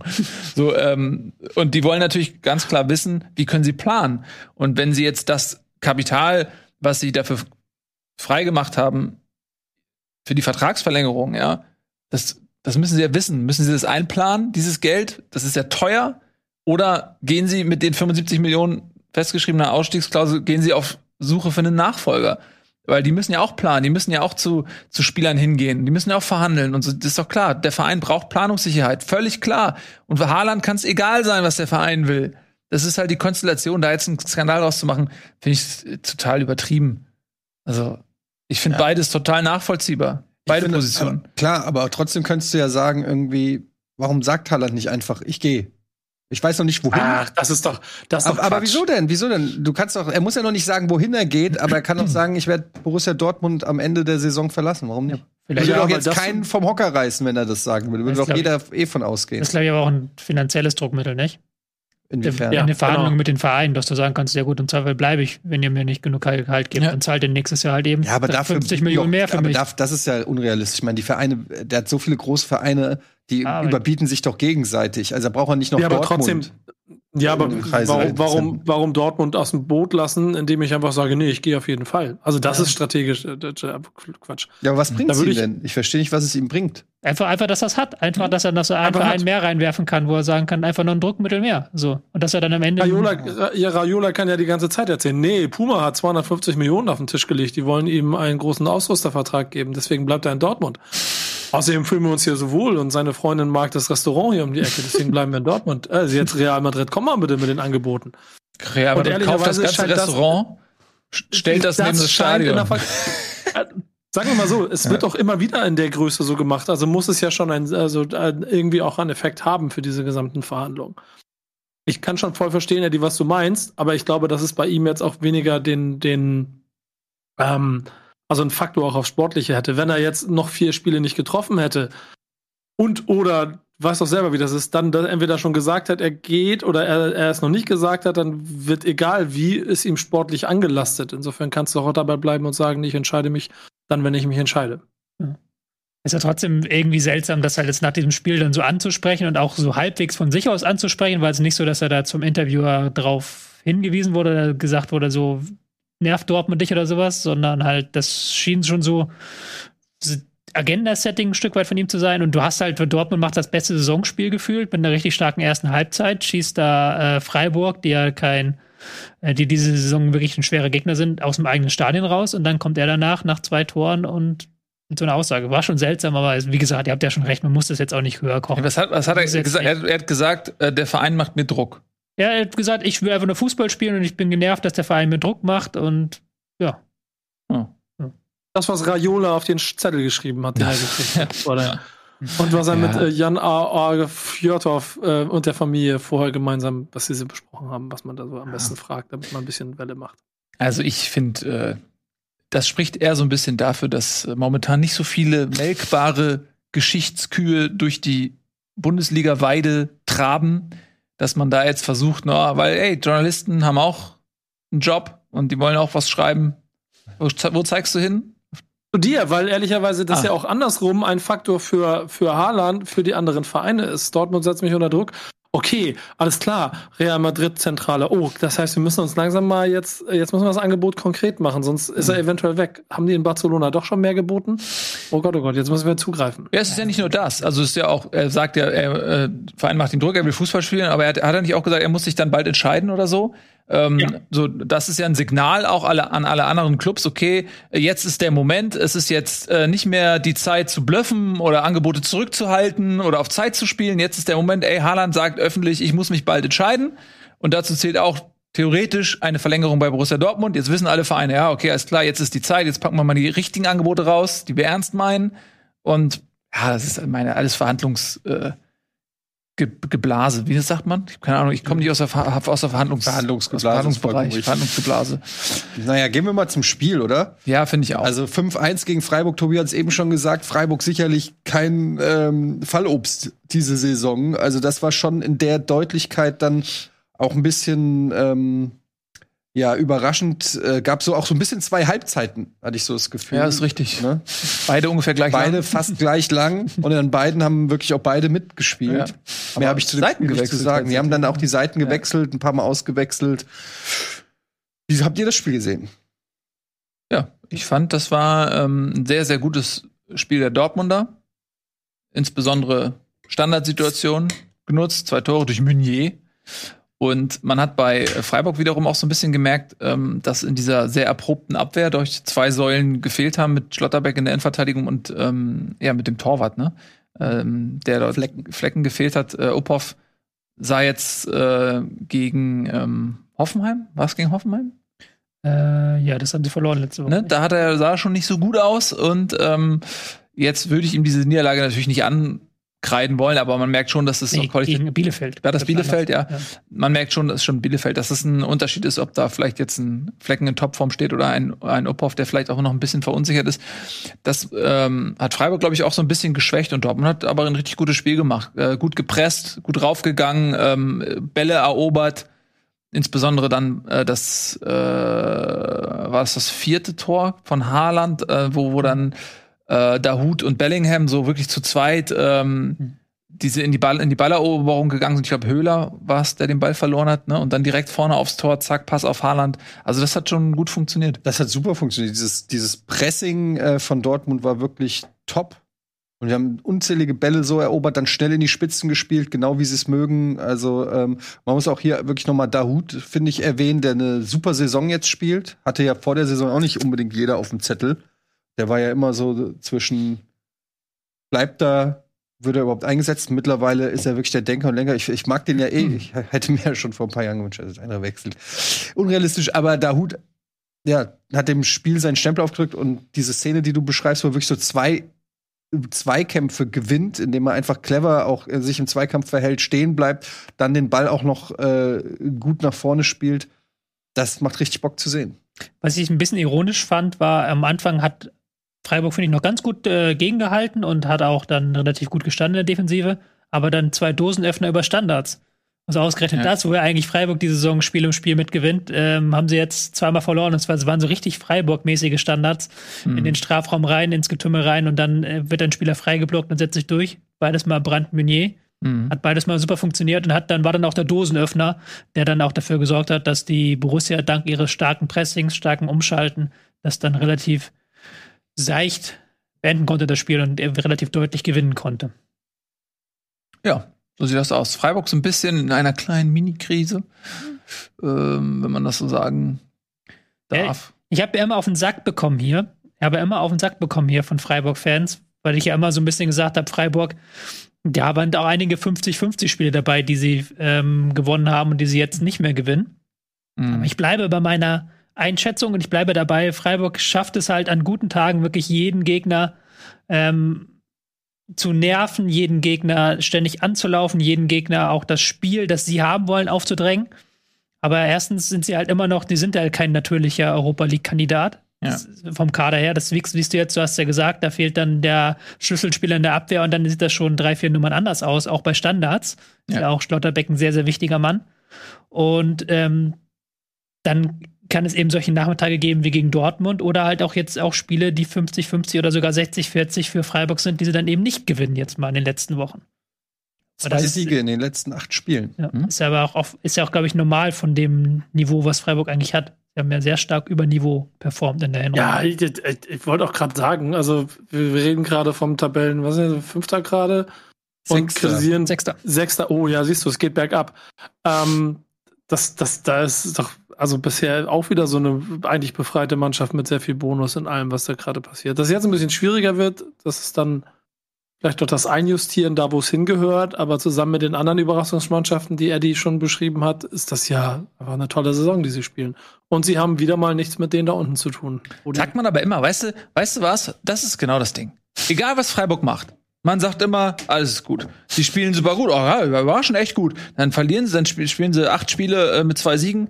Ja, aber ey, ist immer noch gut. Ist immer noch gut für Freiburg. Ja, aber bleib, bleib Ja. doch mal ein bisschen realistisch. Nein, Das- aber- also, du, musst, du musst auch realistisch mit deinen Möglichkeiten bleiben. Und dann ja, haben ähm, sie, hat ja jeder in Freiburg und der in Freiburg betrachtet vollkommen recht, dass sie mit dem, was sie da machen, genau, Herr Escher, absolut überperformen. Ja. Aber das ist halt die Frage. So performen sie absolut über diese Frage haben wir ja noch nie so eingehend behandelt. Also äh, was ist denn mit Union Berlin? Wenn Freiburg überperformt, was macht denn Union Berlin? Sie sind ja Auch gar nicht mehr in einer messbaren Skala. Äh, so, also ich meine nur, äh, vielleicht mal eine andere Farbe in der Betrachtungsweise reinbringen. Natürlich machen die in Freiburg einen super Job. Das sagen wir seit Jahren, das will ich denen ja auch nicht nehmen. Ich habe das nicht. Ich sag, Aber wenn man ähm, wenn man nach so einer Bilanz aus den letzten acht Spielen immer noch sagt, ja, ja eigentlich super und so weiter, vielleicht ist, fehlt da der letzte der letzte Tropfen sportlicher Ehrgeiz. Vielleicht könnte man auch sagen, so, nee, Mann, in dieser Saison ist was möglich. Was Historisches im Breisgau. Aber glaubst, glaubst du allen Ernstes, dass so jemand wie Streich sagt, ja, läuft super, wir machen einen super Job. nee, aber du bist ja nicht Christian überperformt." Streich. Du bist ja Nico, Nee, du sagst genau. das ja auch. Ja, der, ja, ich, ja genau, ich sag das, weil Ja. ich von außen drauf gucke und denke mir, oh, das ist super. Sei mal sicher, dass Christian Streich sich auf jeden Fall Wolf geärgert hat nach dem 1-5 und die, hat auf, die sind richtig gelaufen Christian. Streich sich geärgert, das kann ich mir überhaupt nicht vorstellen bei dem. Doch, doch, glaub mir, Eddie, glaub mir, auch der, auch der kann irgendwann mal sauer werden. Auch der kann irgendwann mal. Und ich glaube hundertprozentig, dass da den natürlich der Ehrgeiz packt. Und die werden alle das Geld sehen, was sie eventuell damit machen können, wenn sie in die Europa League kommen. Aber trotzdem brauchst du auch diese Unbefangenheit zu wissen, dass du es nicht musst, sondern dass du ein Soll hast, das du zu erfüllen hast. Und da ist nun mal traurige Wahrheit, lieber Herr Bohmhoff, aber diese Liga klar strukturiert für Mannschaften. Du kannst bis zu einem bestimmten Punkt kommen, das ist das Soll, das du erfüllen solltest, alles darüber ist Bonus. Und da solltest du aber nicht mit Aber ich, ich muss dem Nils da ein Stück weit recht geben, weil ich Ja, du diese, und diese Denke, jetzt halt doch mal die Schnauze. Die Denke, die, äh, die du Ja, da an ja, den. Tag legst, das ist so dieses, erinnert mich auch an Harry Bruchhagen, der früher mal gesagt hat, ja, die, die, die Liga ist betoniert, da ist vielleicht mal an einem guten Tag kannst du mal zwei Plätze hoch, aber ansonsten ist klar, wer auf welchem Platz ist und so weiter. Das, das funktioniert aber meiner Meinung nach, diese Denke so oft er ja dann auch damit recht behalten hat. Im Sport Siehst du? im Sport musst du aber anders denken. Im Sport spielen alle mit elf Fußballspielern, die alle ihr ganzes Leben lang auf dem Feld stehen. Und ähm, ja, jeden, jeden Spieltag kannst du wieder jemand Neuen entdecken. Wir sehen jetzt zum Beispiel einen Schlotterbeck. Der ist im Gespräch bei allen Top-Vereinen. Ähm, da, da, die Ja, haben aber genau das ist doch der Punkt. Aber genau das ja, aber Freiburg kann doch nicht einfach immer sagen, ja, wir sind die Underdogs, wir können doch zufrieden sein mit dem achten Platz oder weiter. Nein, Freiburg muss sagen, ey, wir haben 30 Punkte, wir sind nicht schlechter als die da oben. Wir wollen da oben rein, Champions League diese Saison, let's go. Und dann musst du die, letz die nächsten zehn Spieltage alles dran setzen, dann bin ich ja fest überzeugt. Aber wer behauptet denn, dass sie das nicht machen? Niemand. Niemand sagt, dass nicht in der Kabine und an, an den Flipcharts beim SC Freiburg steht, dieses Jahr können wir Champions League erreichen, weil wir sind einen Punkt dahinter. Die wären ja bescheuert, wenn sie das nicht machen würden.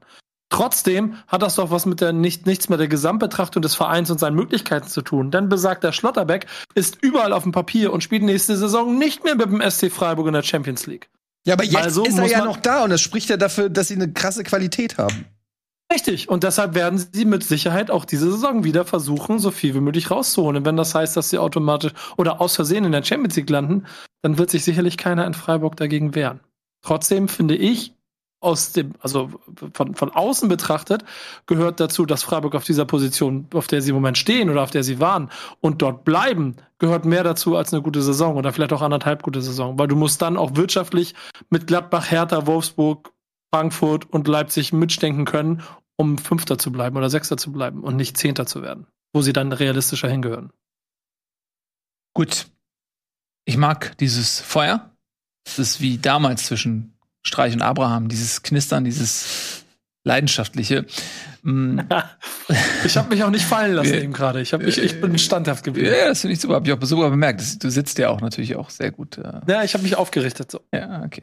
Also, ähm, Freiburg auf Platz 6 haben jetzt, wir haben es gesagt, ein bisschen abreißen lassen müssen, was so die Tabelle angeht. Dortmund hingegen, ja, wie es- auf einer sehr langen Gerade sehen die Bayern im Rückspiegel die Dortmunder vielleicht noch um die Kurve kommen. Ne? Das sind nur sechs Punkte. Also es ist jetzt auch nicht ein. Ich weiß, jetzt wird mir wieder vorgeworfen, ich würde künstlich versuchen, Spannung zu erzeugen, aber man muss ja einfach mal, die Realität ist einfach, es sind nur sechs Punkte. Die Bayern haben diese Saison schon auch Federn gelassen gegen Spiel, gegen Vereine wie Augsburg oder Gladbach oder so. Ähm, ne? Ich sag nur, was ich Ja. sehe, was man ja, weil- absolut offener so Meisterschaftskampf. Also der tobt bis zur letzten bis zur Minute. letzten Würde Minute. mich sehr wundern, wenn die Bayern vor dem 34. Spieltag Meister werden, wenn überhaupt. Ähm, und hier in bei letzten Bundesliga Minuten wird der das Saison natürlich. entschieden. Bitte? Es wird in den letzten Minuten der Saison entschieden. Absolut. Entschuldigung, ich habe eine Überleitung Da zerstört. muss man auch aufs Torverhältnis gucken dann. Ja. Ne? Also auch das ist ja noch Deswegen recht ist es gut, dass- deswegen ist es nur gut, wenn man einen 23 Lewandowski Tore. hat und keine Haaland. So oder so. Wir können jetzt reden, was wir wollen. Am Ende, am 34. Spieltag wird es erst entschieden in der 90. Minute durch einen vielleicht unberechtigten Freischuss oder sowas. Äh, Das wird einen Skandal geben, dass der VAR das überhaupt, dass in dem Moment Dortmund diesen Freischuss noch bekommt und damit noch am letzten Spieltag Meister wird. Das, das wird für Jahre für Diskussionen sorgen. Ähm, Für den Moment ist nichts entschieden. Ähm, Für jemand, der weiß, wie es am Ende ausgeht, ist das natürlich jetzt nur eine Momentaufnahme. Kommen wir zum, ja, Tobi, zum nächsten Spiel. Wir haben noch genug Zeit. Und das wirst du gleich einsehen, wenn ich dir sage, was unser nächstes Spiel ist. Viel Spaß bei Wolfsburg gegen Hertha. Okay, lass uns noch ein bisschen über den letzten Spieltag reden. So sieht das nämlich aus. Wolfsburg gegen Hertha. Ach du meine Güte. Ich weiß gar nicht mehr, wer da grauer ist. Der eine oder wenigstens hat Wolfsburg einen Wolf. Die sind zugegebenermaßen ganz offensichtlich grau. Berlin hat, was hat Berlin nochmal für ein Maskottchen? Die haben auch irgendwie so einen, Bären. so einen Bären, ne? Ein Graubären. Der Graubär. Ja, den gibt's jetzt neuerdings, wenn sich der Grizzly und der Eisbär ähm, zusehen paaren aufgrund der sich erhitzenden Verhältnisse in der Arktis, Der sogenannte Hybridbär. kommt der Hybridbär, der ein graues Fell hat. Es ist ein Graubär und damit finde ich, ist der Wolf und der Graubär äh, sind die ganz gut farblich dargestellt, diese beiden Vereine, derzeit natürlich. Ähm, und es war ein Abstiegsduell, was seinen Namen verdient hat. Kann man auch mal sagen. Ja, es war eine ganz furchtbare Partie, ähm, die man keinem empfehlen kann. Erstaunlicherweise ähm, muss man dann tatsächlich sagen, dass Wolfsburg am Anfang sogar noch die Chance hatte, das Ganze in eine positive Richtung zu lenken. Für sich hatten zwei große Torchancen. Luca Waldschmidt trifft das leere Tor nicht. Äh, Wut We Weghorst, Wut Ja, der Weghorst, so nenne ich den. Ja, ja, Wut Weghorst, Wut. Weghorst. Ähm, weit weg von der Form, in die sich Tobias Escher mal verliebt hat. Oh Ähm, Also da fragt man sich schon, ist das die Schuld von Kofeld oder ist das einfach schon im Vorfeld passiert? Was ist da los, dass diese guten Spieler momentan nicht mal mehr die Basics hinbekommen. Ja, ich habe es über 90 Minuten angesehen, das Spiel, und ähm, drüber reden. Nee, also ehrlich gesagt ungern, aber man sagen wir es so, beide Teams haben ähm, gezeigt, dass sie zu Recht dort stehen, wo sie aktuell stehen. Weil in der ersten Halbzeit kann man Wolfsburg ähm, noch zugute halten, dass sie wirklich versucht haben, dominant aufzutreten, sind von der ersten Minute an vorne raufgegangen, weit nach vorne geschoben, haben auch einige gute Angriffe über die Flügel gefahren, Baku in 1 gegen 1 Situationen gebracht. Ähm, haben in dieser Phase verpasst, das 1 zu 0 zu machen. Da, wie du gesagt hast, Riesenchance Waldschmidt, der kann, den kann man schon mal machen und ähm, dann steht es 1 zu 0, dann ist das vielleicht ein anderes Spiel. Ja, aber spätestens in der zweiten Halbzeit hat dann Wolfsburg auch nicht mehr früh gestört und dann wurde es halt wirklich wild, das Spiel. Also im Sinne von, auf beiden Seiten gab es nicht viel Schönes zu bestaunen. Er hat damit mehr Ruhe in der zweiten Halbzeit, mehr Spiel nach vorne mit einem Maulida, der sich fallen lässt, aber der auch gefühlt jeden zweiten Ball verliert. Und fußballerisch war da wirklich sehr, sehr wenig geboten in der zweiten Halbzeit. Also.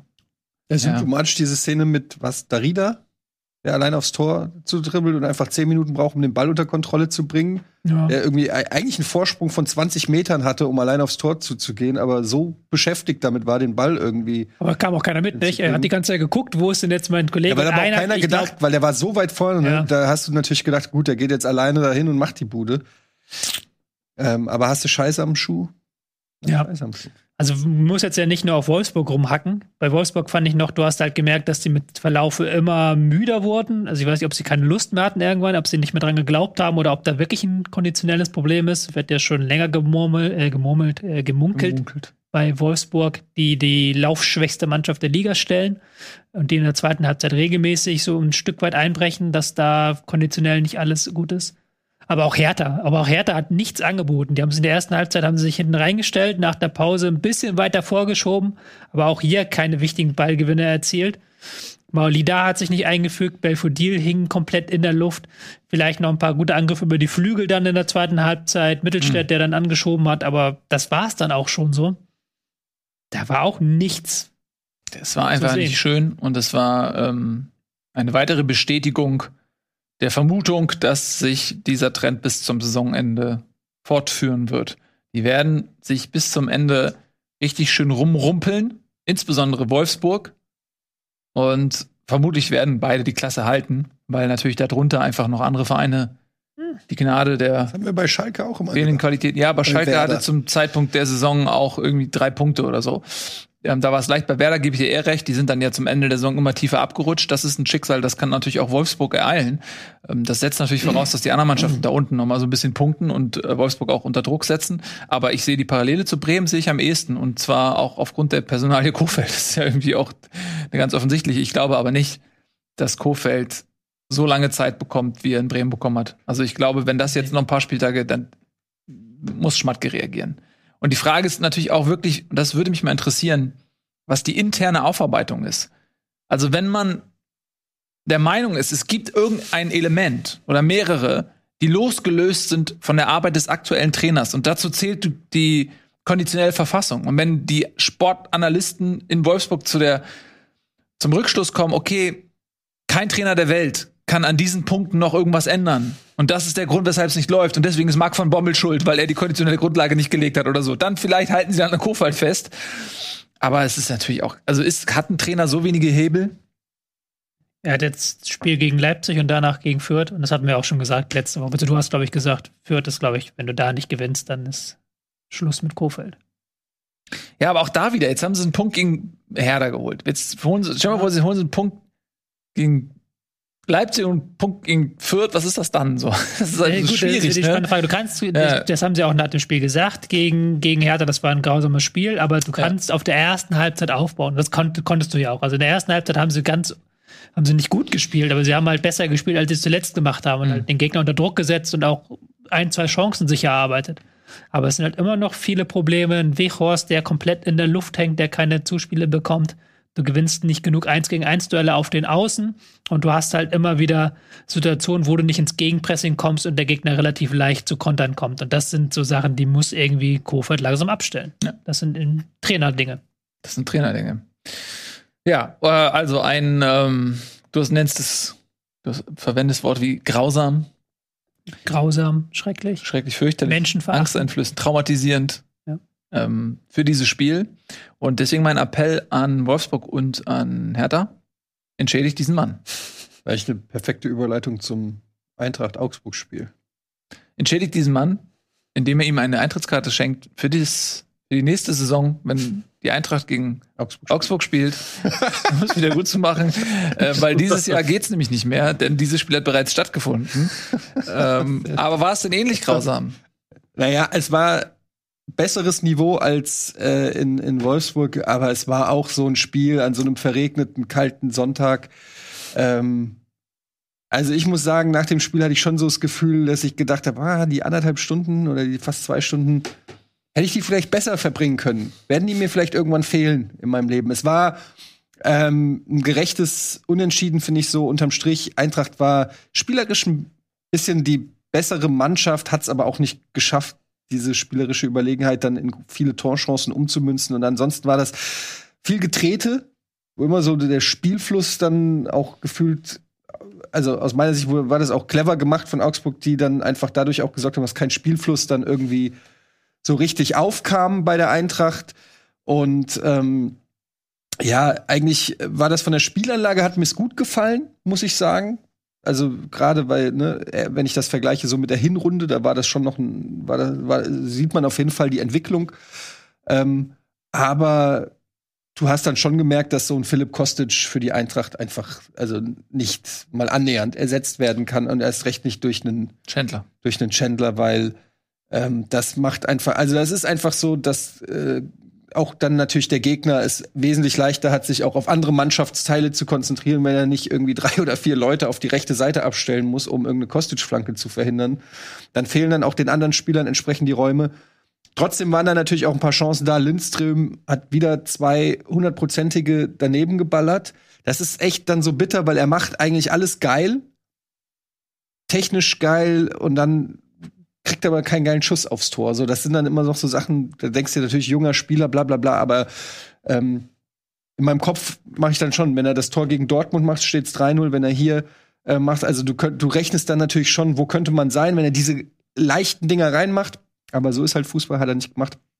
Ansonsten ähm, spielerisch war es okay, also, ja, und, und ähm, Augsburg, ehrlich gesagt, Ja.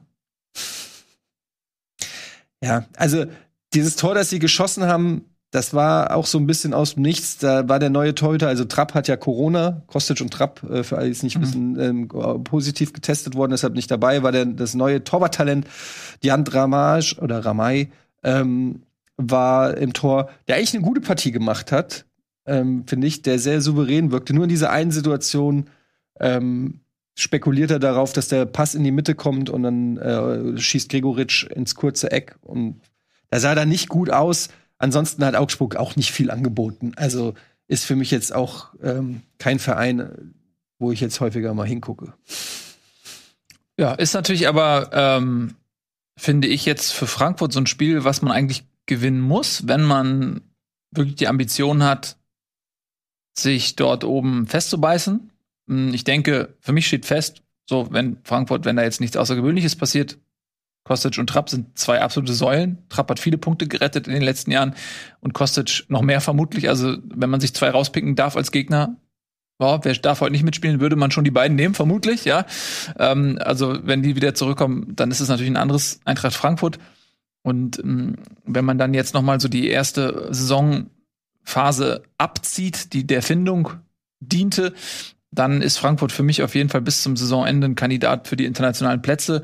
Champions League würde ich fast sagen, wird schwierig, weil du hast zwei Plätze noch, die bitte? sind ja nur drei Punkte. Nein, aber erst wieder, ja, ich weiß, dass, wie das momentan aussieht. Aber für mich ist so, du hast Bayern und Dortmund, wird Frankfurt nicht äh, abfangen können. Das heißt, es bleiben zwei Plätze übrig und da ist Frankfurt ein bisschen abhängig davon, was die anderen machen.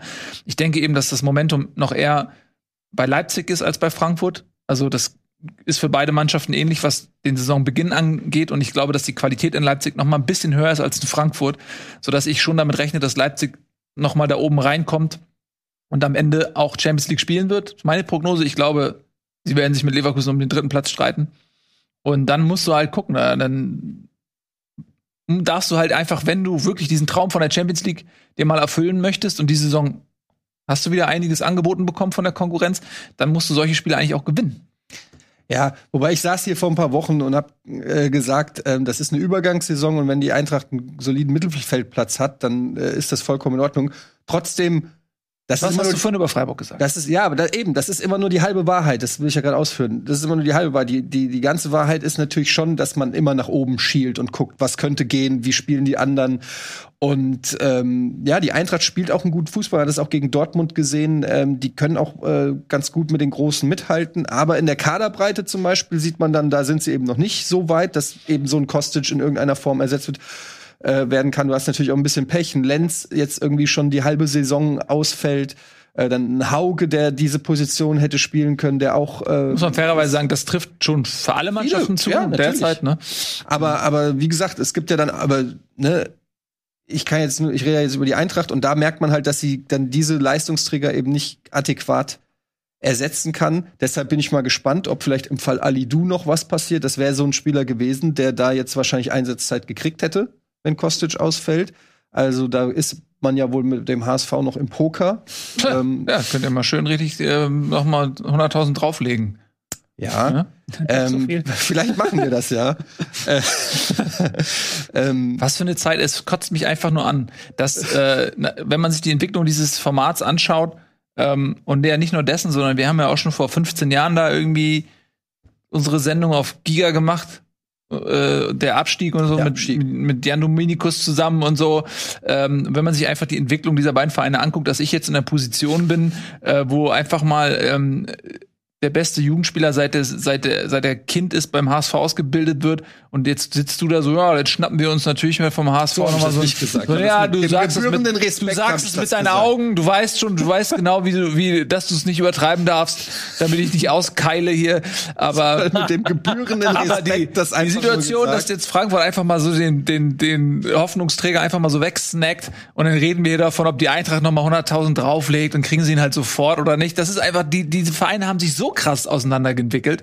Das aber ist, um dich zu trösten, Ja. du kannst nichts dafür. nein, das weiß ich. Das ist mir völlig bewusst. äh, Du, du, du Ja. bist nicht schuld an der Entwicklung vom HSV. Ich Das ist hingegen bin äh, aus, der Erfolg, Ja. aus dem Erfolg von Eintracht kaum wegzudenken. Absolut. Es ist so. Der Mahner im Forum, ähm, deine Beiträge haben oft dazu Viel angeregt, geholfen, die Dinge zu hinterfragen. In die Kabine gehängt. Habt Ja. ihr gesehen, was der Typ hier schreibt Ja. im Forum? Wollt ihr euch das gefallen lassen? Ja. Naja, okay, aber zurück zum Spiel. Also es war ein, ein nicht so spannendes Spiel und ich gebe dir recht, die Eintracht äh, hätte, ich wäre auch froh, wenn sie das gewonnen hätte.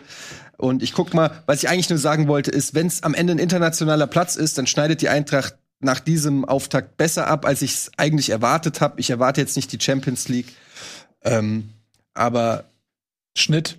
ich hätte sie, ich hätte sie Da natürlich. muss man mal zubeißen, wenn man, wenn man drei Punkte vor, äh, Führung hat vom zwei Spieltage vor Schluss und dann hast du halt Hoffenheim und Berlin zu Hause. Da musst du auch mal zubeißen können. Ist das deine Imitation von mir? Nee, das, ja, das war seicht, ja, das war ein Level, Level 2 von 10. ja, keine Ahnung. Mal So. gucken, wo die Reise hingeht. Gut, also die Reise, ich sag dir, wo sie hingeht. Sie geht nach Bielefeld. Wir machen weiter im, in der großen Spaßveranstaltung Bundesliga und nähern uns dem nächsten großartigen Highlight-Event an. Und ich sage das ähm, völlig ironiefrei. Bielefeld gegen Fürth. Ähm, ja, 2 zu 2, ein torreiches Spektakel zweier ambitionierter Bundesligisten. Es rede- Ich rede mich um Kopf und Kragen. Aber Was? ihr Ich- seht, ich gerade durch dieses HSV-Ding hat mich das gerade einfach ein bisschen runtergezogen. Ich ziehe mich wieder rauf. Beide Mannschaften haben es selbstverständlich verdient. Sie haben es sich sportlich verdient. Sie haben mit weniger gearbeitet und mehr draus gemacht als so manch anderer großer Club und deswegen sind sie völlig zu Recht in dieser Liga und haben sich das wirklich verdient. Ähm, und natürlich kämpfen beide gegen den Abstieg. Das ist ja völlig klar mit den Budgets, die sie haben. Du bist ja nicht der Erste, der das gedacht hat. Ich, der, der Sohn hat es ja getwittert Ja, am Wochenende. Ja. Äh, Die haben das Spiel übertragen, haben auch getwittert an alle Liebhaber der zweiten Bundesliga. Heute haben wir was für euch. Bielefeld gegen Fürth. ja. Ja. Wie lief's denn, dieses Spiel? Hast du dir auch das über 90 Minuten angeguckt? Ich habe es mir über 90 Minuten angeschaut. War nicht so schlimm Mal. tatsächlich. War nicht so schlimm wie Wolfsburg gegen Hertha, muss man ganz klar sagen, weil beide Mannschaften schon hardcore. Ey. schon ein bisschen was nach vorne zustande gebracht haben. Der muss seinen Job lieben, ne? Ja, man muss seinen Job lieben. Aber das ist. Es war okay. Dafür, dass du Fürth gegen Bielefeld hattest, letzter gegen vorletzter, da gab es schon Schlimmeres. Aber Fürth kann immer nur das wiederholen, was wir hier jede Woche sagen. Die sind halt individuell nicht stark genug. Da hast du halt dann einzelne Rausreißer nach oben. Du merkst, dass einzelne Spieler auch die Hoffnung noch besitzen, dass vielleicht in der Bundesliga Liga jemand merkt, wie gut sie sind, dass sie besser sind als der Verein. Leveling jetzt mit dem ähm, schönen Tor, mit, dem, mit der schönen Aktion zum Treffer. Ähm, Bielefeld hatte halt so überhaupt keine Passgenauigkeit, keine Kontrolle über das Spiel. Das ist halt eigentlich, wenn du gegen Fürth spielst, klar, Fürth, die wollen immer vorne pressen, die wollen immer vorne anlaufen, aber eigentlich sind die individuell zu schwach, als dass du mhm. da Bälle verlieren müsstest. Aber sie haben es trotzdem eine Passgenauigkeit von 66 Prozent hinbekommen. Hatten dann auch nach dem 1 zu 0, wo du eigentlich das gegen Fürth dann nur noch verwalten kannst, gucken, wie kriegen wir die Räume hin, hinter Mittelfeld, wie kontern wir die aus, haben sie auch nicht hinbekommen so richtig. Dann mhm. in der zweiten Halbzeit viel mit Flanken gelöst. Ich habe die Wechsel nicht verstanden von Bielefeld. Wimmer hatte zum Zeitpunkt seiner Auswechslung vier von acht Torschüssen von äh, Bielefeld vorbereitet. Ist, müsste eigentlich auch fit sein. Hab nicht verstanden, warum der rausgegangen ist, warum du da Hartl und ähm, Prietl, nee, Hack und Prietl fürs Mittelfeld bringst und halt ähm, Vasiliadis und Wimmer rausnimmst. Zumindest die Einwechslung von Castro hat sich noch gelohnt mit mhm. einem Sonntagsschuss, aber auch das war nicht herausgespielt. Also da, das Spiel hat, zum, hat mich dazu gebracht, meine Winter- Empfehlung, also mein Wintertipp. Hm? Deine Prognosen. Meine Winterprognose, genau, von Bielefeld schafft das noch den Klassenerhalt. Ah, da, das hat das Spiel mich arg zurückgeworfen in dieser Prognose, in, in, in meinem Glauben an diese Prognose. Mhm. Weil du halt gegen Fürth zumindest, also klar, Bielefeld ist keine Mannschaft, die das Spiel gestalten möchte. Die ist eine Mannschaft, die möchte halt im Pressing Ball erobern, Tempo haben, Standardsituationen bekommen. Aber du musst zumindest in der Abwehr eine halbwegs ordentliche Ballzirkulation haben gegen, Biel, äh, gegen Fürth. Also, dass du da so viele Bälle dann lang schlägst und verlierst, Klos vorne gar nicht da, den du anspielen kannst mit diesen Bällen, das ist nicht gut. Ja, und auch da, klar, natürlich sind Bielefeld und Fürth jetzt nicht so weit auseinander von den Möglichkeiten, die sie haben. Bielefeld spielt immerhin schon im zweiten Jahr ähm, erste Liga und hat sicherlich Fürth ein bisschen was voraus, aber es gibt da, glaube ich, andere Scheren, die noch ein bisschen weiter auseinanderklaffen als in dieser Konstellation. Aber auch da gilt sportlich, wie für jede andere Mannschaft in dieser Saison auch, du musst gegen Fürth gewinnen. Du musst die, na, es ist ja, du musst ja. die Punkte holen gegen Fürth. Gerade in der Situation, in der Bielefeld ist gut. Sie haben jetzt gerade zum Ende der Hinrunde hin noch mal ein bisschen aufholen können, haben sich wieder in eine ganz gute Position gebracht, wettbewerbsfähig zu sein dort im Abstiegskampf. Umso wichtiger ist es eben, dass du in diesen Spielen diese Punkte holst, die Konkurrenz weiter unter Druck setzt und in dem Fall jetzt dich mit 20 Punkten dann ähm, auf Platz 15 schiebst und Augsburg sozusagen ähm, auf den Relegationsplatz verbannst. Von daher denke ich, dass es für Bielefeld zu wenig ist. Klar, sie haben am Ende den Punkt noch geholt, aber ja, wenn du am Ende die Klasse halten willst, musst du solche Spiele eigentlich gewinnen. Ja, es fehlen halt je, es fehlt halt der, es fehlen Offensivmechanismen. Also die Mannschaft punktet immer wieder dadurch, dass sie eine gute Defensive haben. Erst 26 Gegentore, vergleicht das halt mit äh, auch Stuttgart, die schon 33 haben, vergleicht mhm. das mit Hertha, die schon 38 haben. Selbst Gladbach hat 35 Gegentore.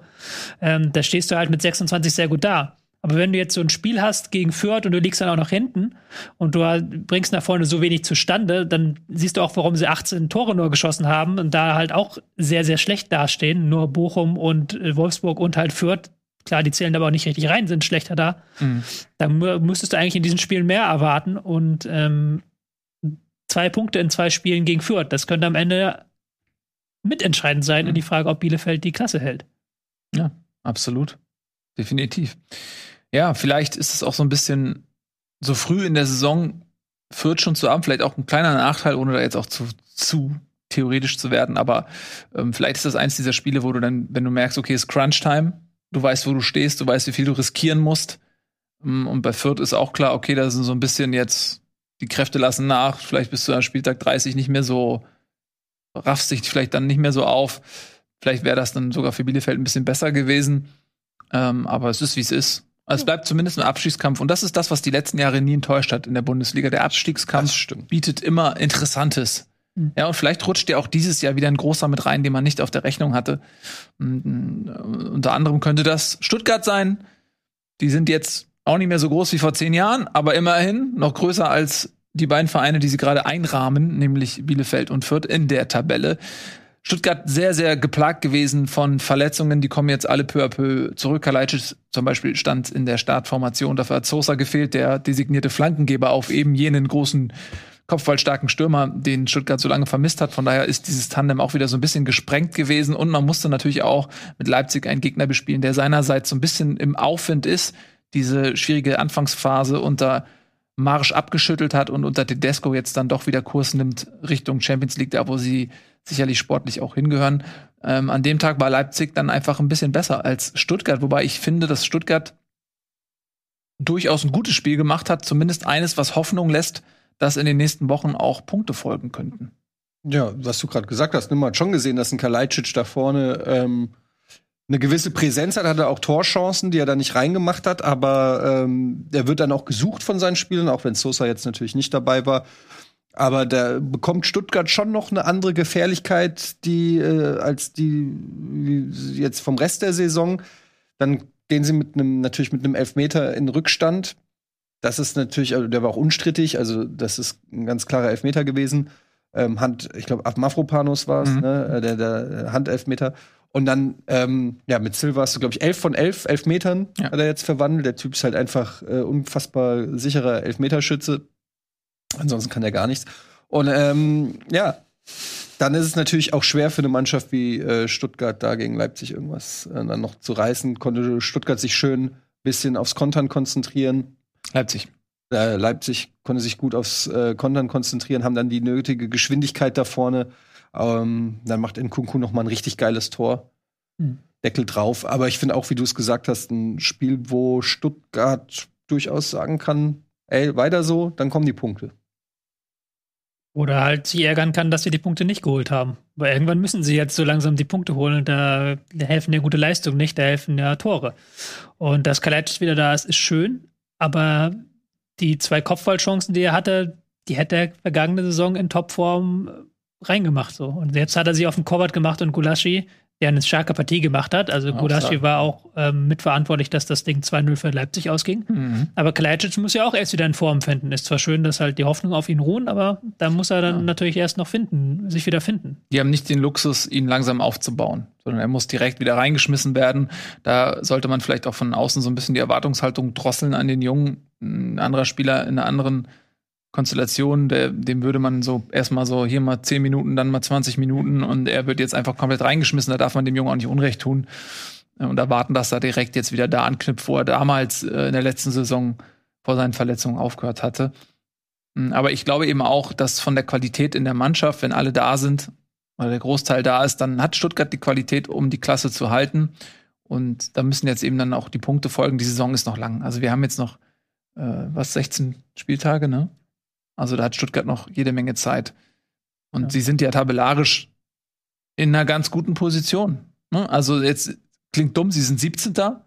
Aber es sind drei Punkte bis Platz 14. So. Ähm, und das Torverhältnis ist jetzt auch nicht so katastrophal schlecht, dass man sagt, das wäre nochmal ein Minuspunkt, den man draufrechnen muss. Also die sind noch mitten im Rennen.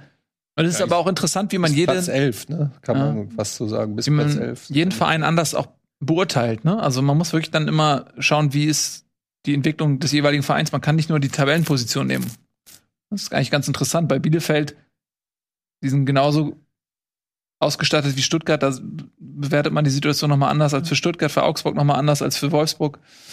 Programm ist ja auch. Ach so, schön. Nee, mach gerne. Ich habe hab nur einen Blick aufs Stuttgarter Programm in den nächsten Wochen gelegt und da ist halt schon so ein bisschen gefährlich, gegen wen du spielst. Wenn du aus Stuttgarter Sicht gerade Freiburg, Frankfurt und Leverkusen hast, ähm, ist die Frage, ob du mit dem Fußball, den du spielst, in der Situation, in der du bist, dort äh, die Punkte sammeln kannst, die du brauchst, um nicht eventuell noch weiter reinzurutschen. Das wird schon spannend. Also sehr, sehr gefährlich. Das könnt ihr vielleicht auch, oder ich weiß nicht, Tobi, was du dazu sagst, aber Freiburg ist natürlich äh, angeschlagen. Trotzdem würde das, glaube ich, fußballerisch Stuttgart nicht liegen, mhm. was Freiburg spielt. Und gleiches sehe ich eigentlich für Frankfurt und Leverkusen. Deswegen sind das drei sehr gefährliche Spieltage für Stuttgart. Es ist auch so, erinnert so ein bisschen an die eher erste sehr schlechte Werder-Saison unter Kofeld da, also die, wo sie am Ende in der Relegation gelandet sind. Weil ja damals hieß es ja auch, ja, wenn die Verletzten erstmal wieder da sind mm. und wenn dann erstmal alles ja. wieder normal läuft und wenn sie dann diese Unentschieden, die sie dann eine lange Zeit geholt haben, wenn sie die in Siege umwandeln, dann geht es da schnell unten raus. Und da muss natürlich Stuttgart aufpassen, dass da nicht derselbe Effekt eintritt. Weil, wie wir gerade gesagt haben, du kannst halt nicht nur darauf bauen, dass die Verletzten wiederkommen. Und Nico hat das auch gesagt, lass die jetzt mal dann die nächsten drei Spiele verlieren. Das sind alles Gegner wie Leipzig, wo du im Nachhinein sagen kannst, klar, Stuttgart muss gegen die nicht gewinnen, muss keine Punkte holen gegen die. Mhm. Aber dann stehst du plötzlich sehr, sehr schlecht da, wenn die Konkurrenz um dich, ja, die Konkurrenz ja? um dich punktet, ja. ja. Mit jedem Spieltag ähm, geht dir einer flöten. Hm. Mit dem Potenzial, es wieder gut zu machen. Na klar.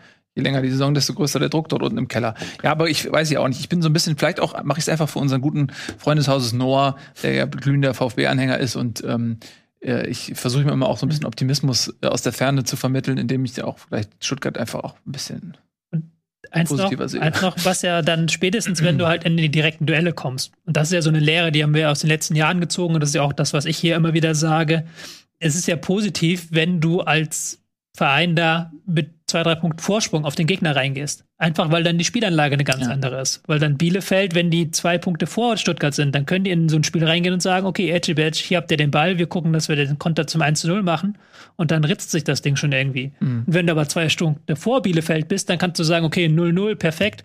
Ähm, und dann hast du vielleicht die Räume, die du haben möchtest. Also mhm. das ist ja dann auch noch ein sehr interessanter psychologischer Aspekt, weswegen die Stuttgarter jetzt die Punkte brauchen und nicht dann irgendwann in der zweiten Hälfte der Rückrunde, weil dann würde es zu spät sein. Dann könnte genau das eintreten, was du nicht haben willst. Ja, absolut. Da gebe ich dir völlig recht. Ja, mal gucken eben, was. Ah, kann ich das hier schon sehen? Hm.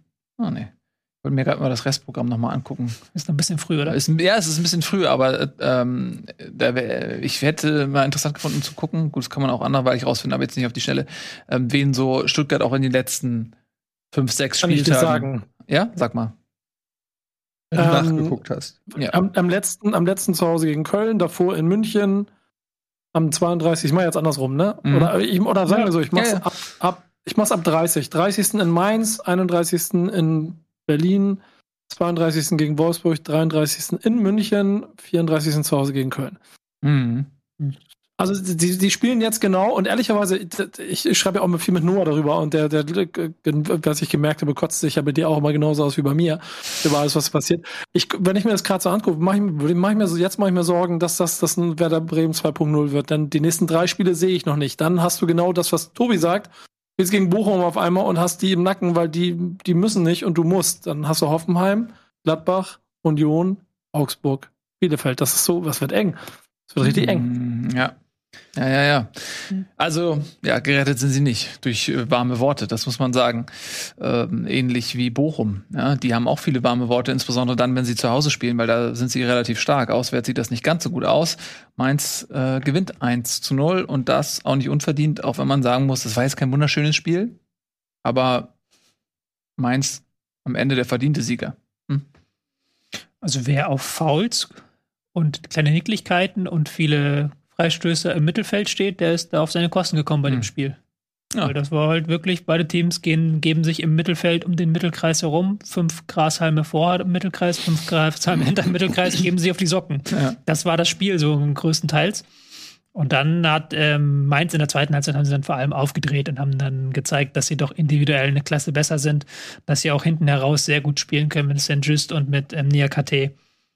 Aber das war auch reihte sich ein in die Reihe der unansehnlichen Spiele dieses Spieltags. Tja, sehe ich auch so. Deswegen will ich da auch nicht zu viel drüber erzählen. Nee, ich würde dann auch jetzt äh, dazu ähm, übergehen, nicht drüber zu reden. Gut. Ja.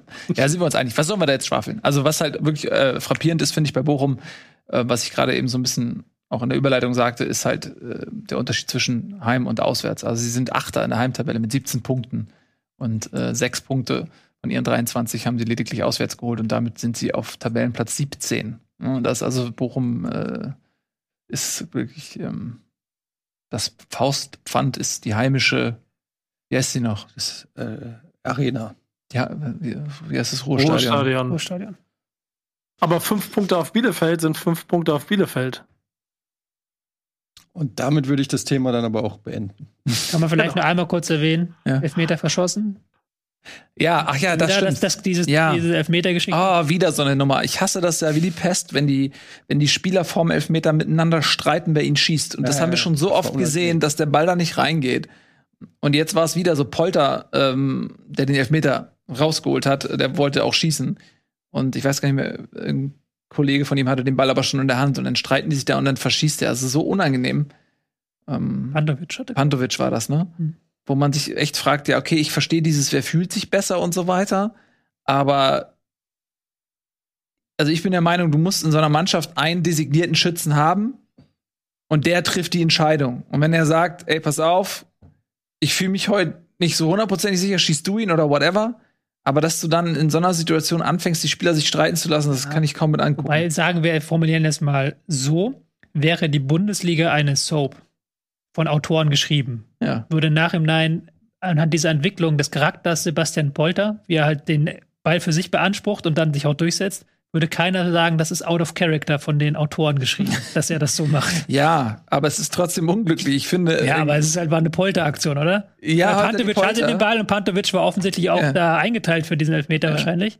Oder halt die klassische Weisheit, du schießt halt nicht selber, wenn du gefault wurdest. Ja, aber das ist halt einfach auf so vielen Ebenen dumm einfach. So- Also selbst wenn du einen designierten Schützen hast, dann musst du das respektieren, weil selbst wenn der Schütze in dem Moment Pantovic sagt, so, nee, Digga, ich schieß den jetzt, du hast den ja komplett verunsichert.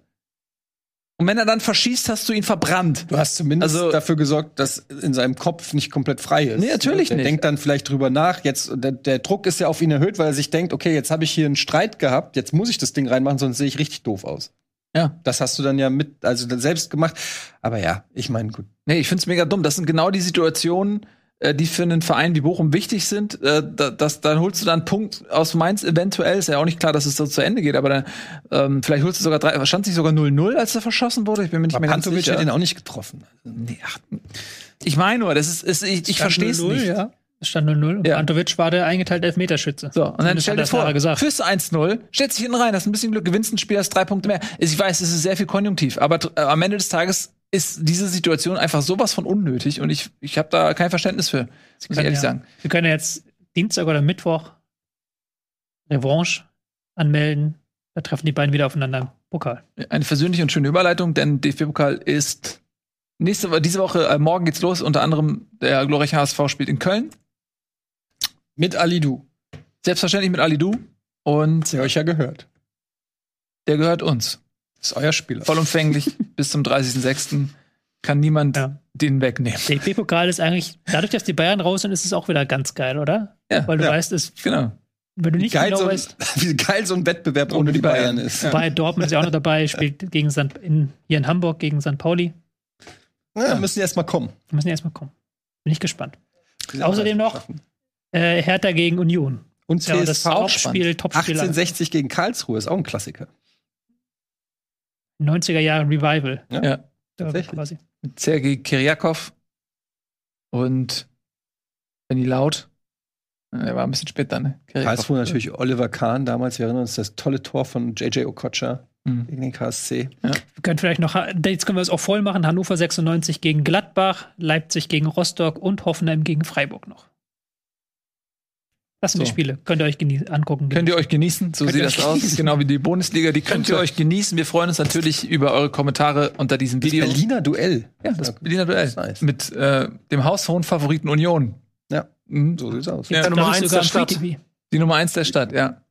Absolut richtig. Nico, vielen Dank, dass du da warst. Herzlich willkommen zurück Fest. im harten Alltag. Wann reden wir mal wieder über zweite Liga eigentlich, Leute? Kommende Woche, nächste Woche ist die nächste Ausgabe Bundesliga. Bundesliga. Ah, okay, das ist natürlich gefährlich. Warum gegen wen spielt Werder am Wochenende? Paderborn. Ah, mir geht schon wieder Nikos gute Laune auf die Eier irgendwie. Das, dieses, jetzt gewinnen die da sechsmal Freitag? hintereinander oder was? Was Hä? Freitag schön ist? Freitag ist, ist Derby. Pauli äh, spielt beim glorreichen HSV. Mhm. Da spielt die andere Nummer eins der Stadt. Du suchst dir auch immer nur, du kannst nicht tausend Eisen im Feuer haben. Wie ist das denn eigentlich? Was bist du denn? Du bist wie so ein, wie so ein Aktien- Aktienhai, der einfach tausend Aktien und dann irgendwie eine wird schon Gewinn abwerfen. So, Schluss ich- jetzt, die äh, Sendung ist ja, vorbei. Ich habe ein, ich hab ein großes Portfolio. Tschüss. Definitiv. Äh, sieht man ja auch hinten an einem Regal. So, vielen lieben Dank fürs Zusehen. Das war die Bundesliga für heute. Wir freuen uns auf die nächste Woche, wenn wir dann darüber reden, wer wird der Gegner im DFB-Pokal-Viertelfinale für den HSV? Wer wird es sein? Ist es, ist es direkt das Spiel gegen den Dortmund? Ist es das vorweggenommene Finale direkt schon?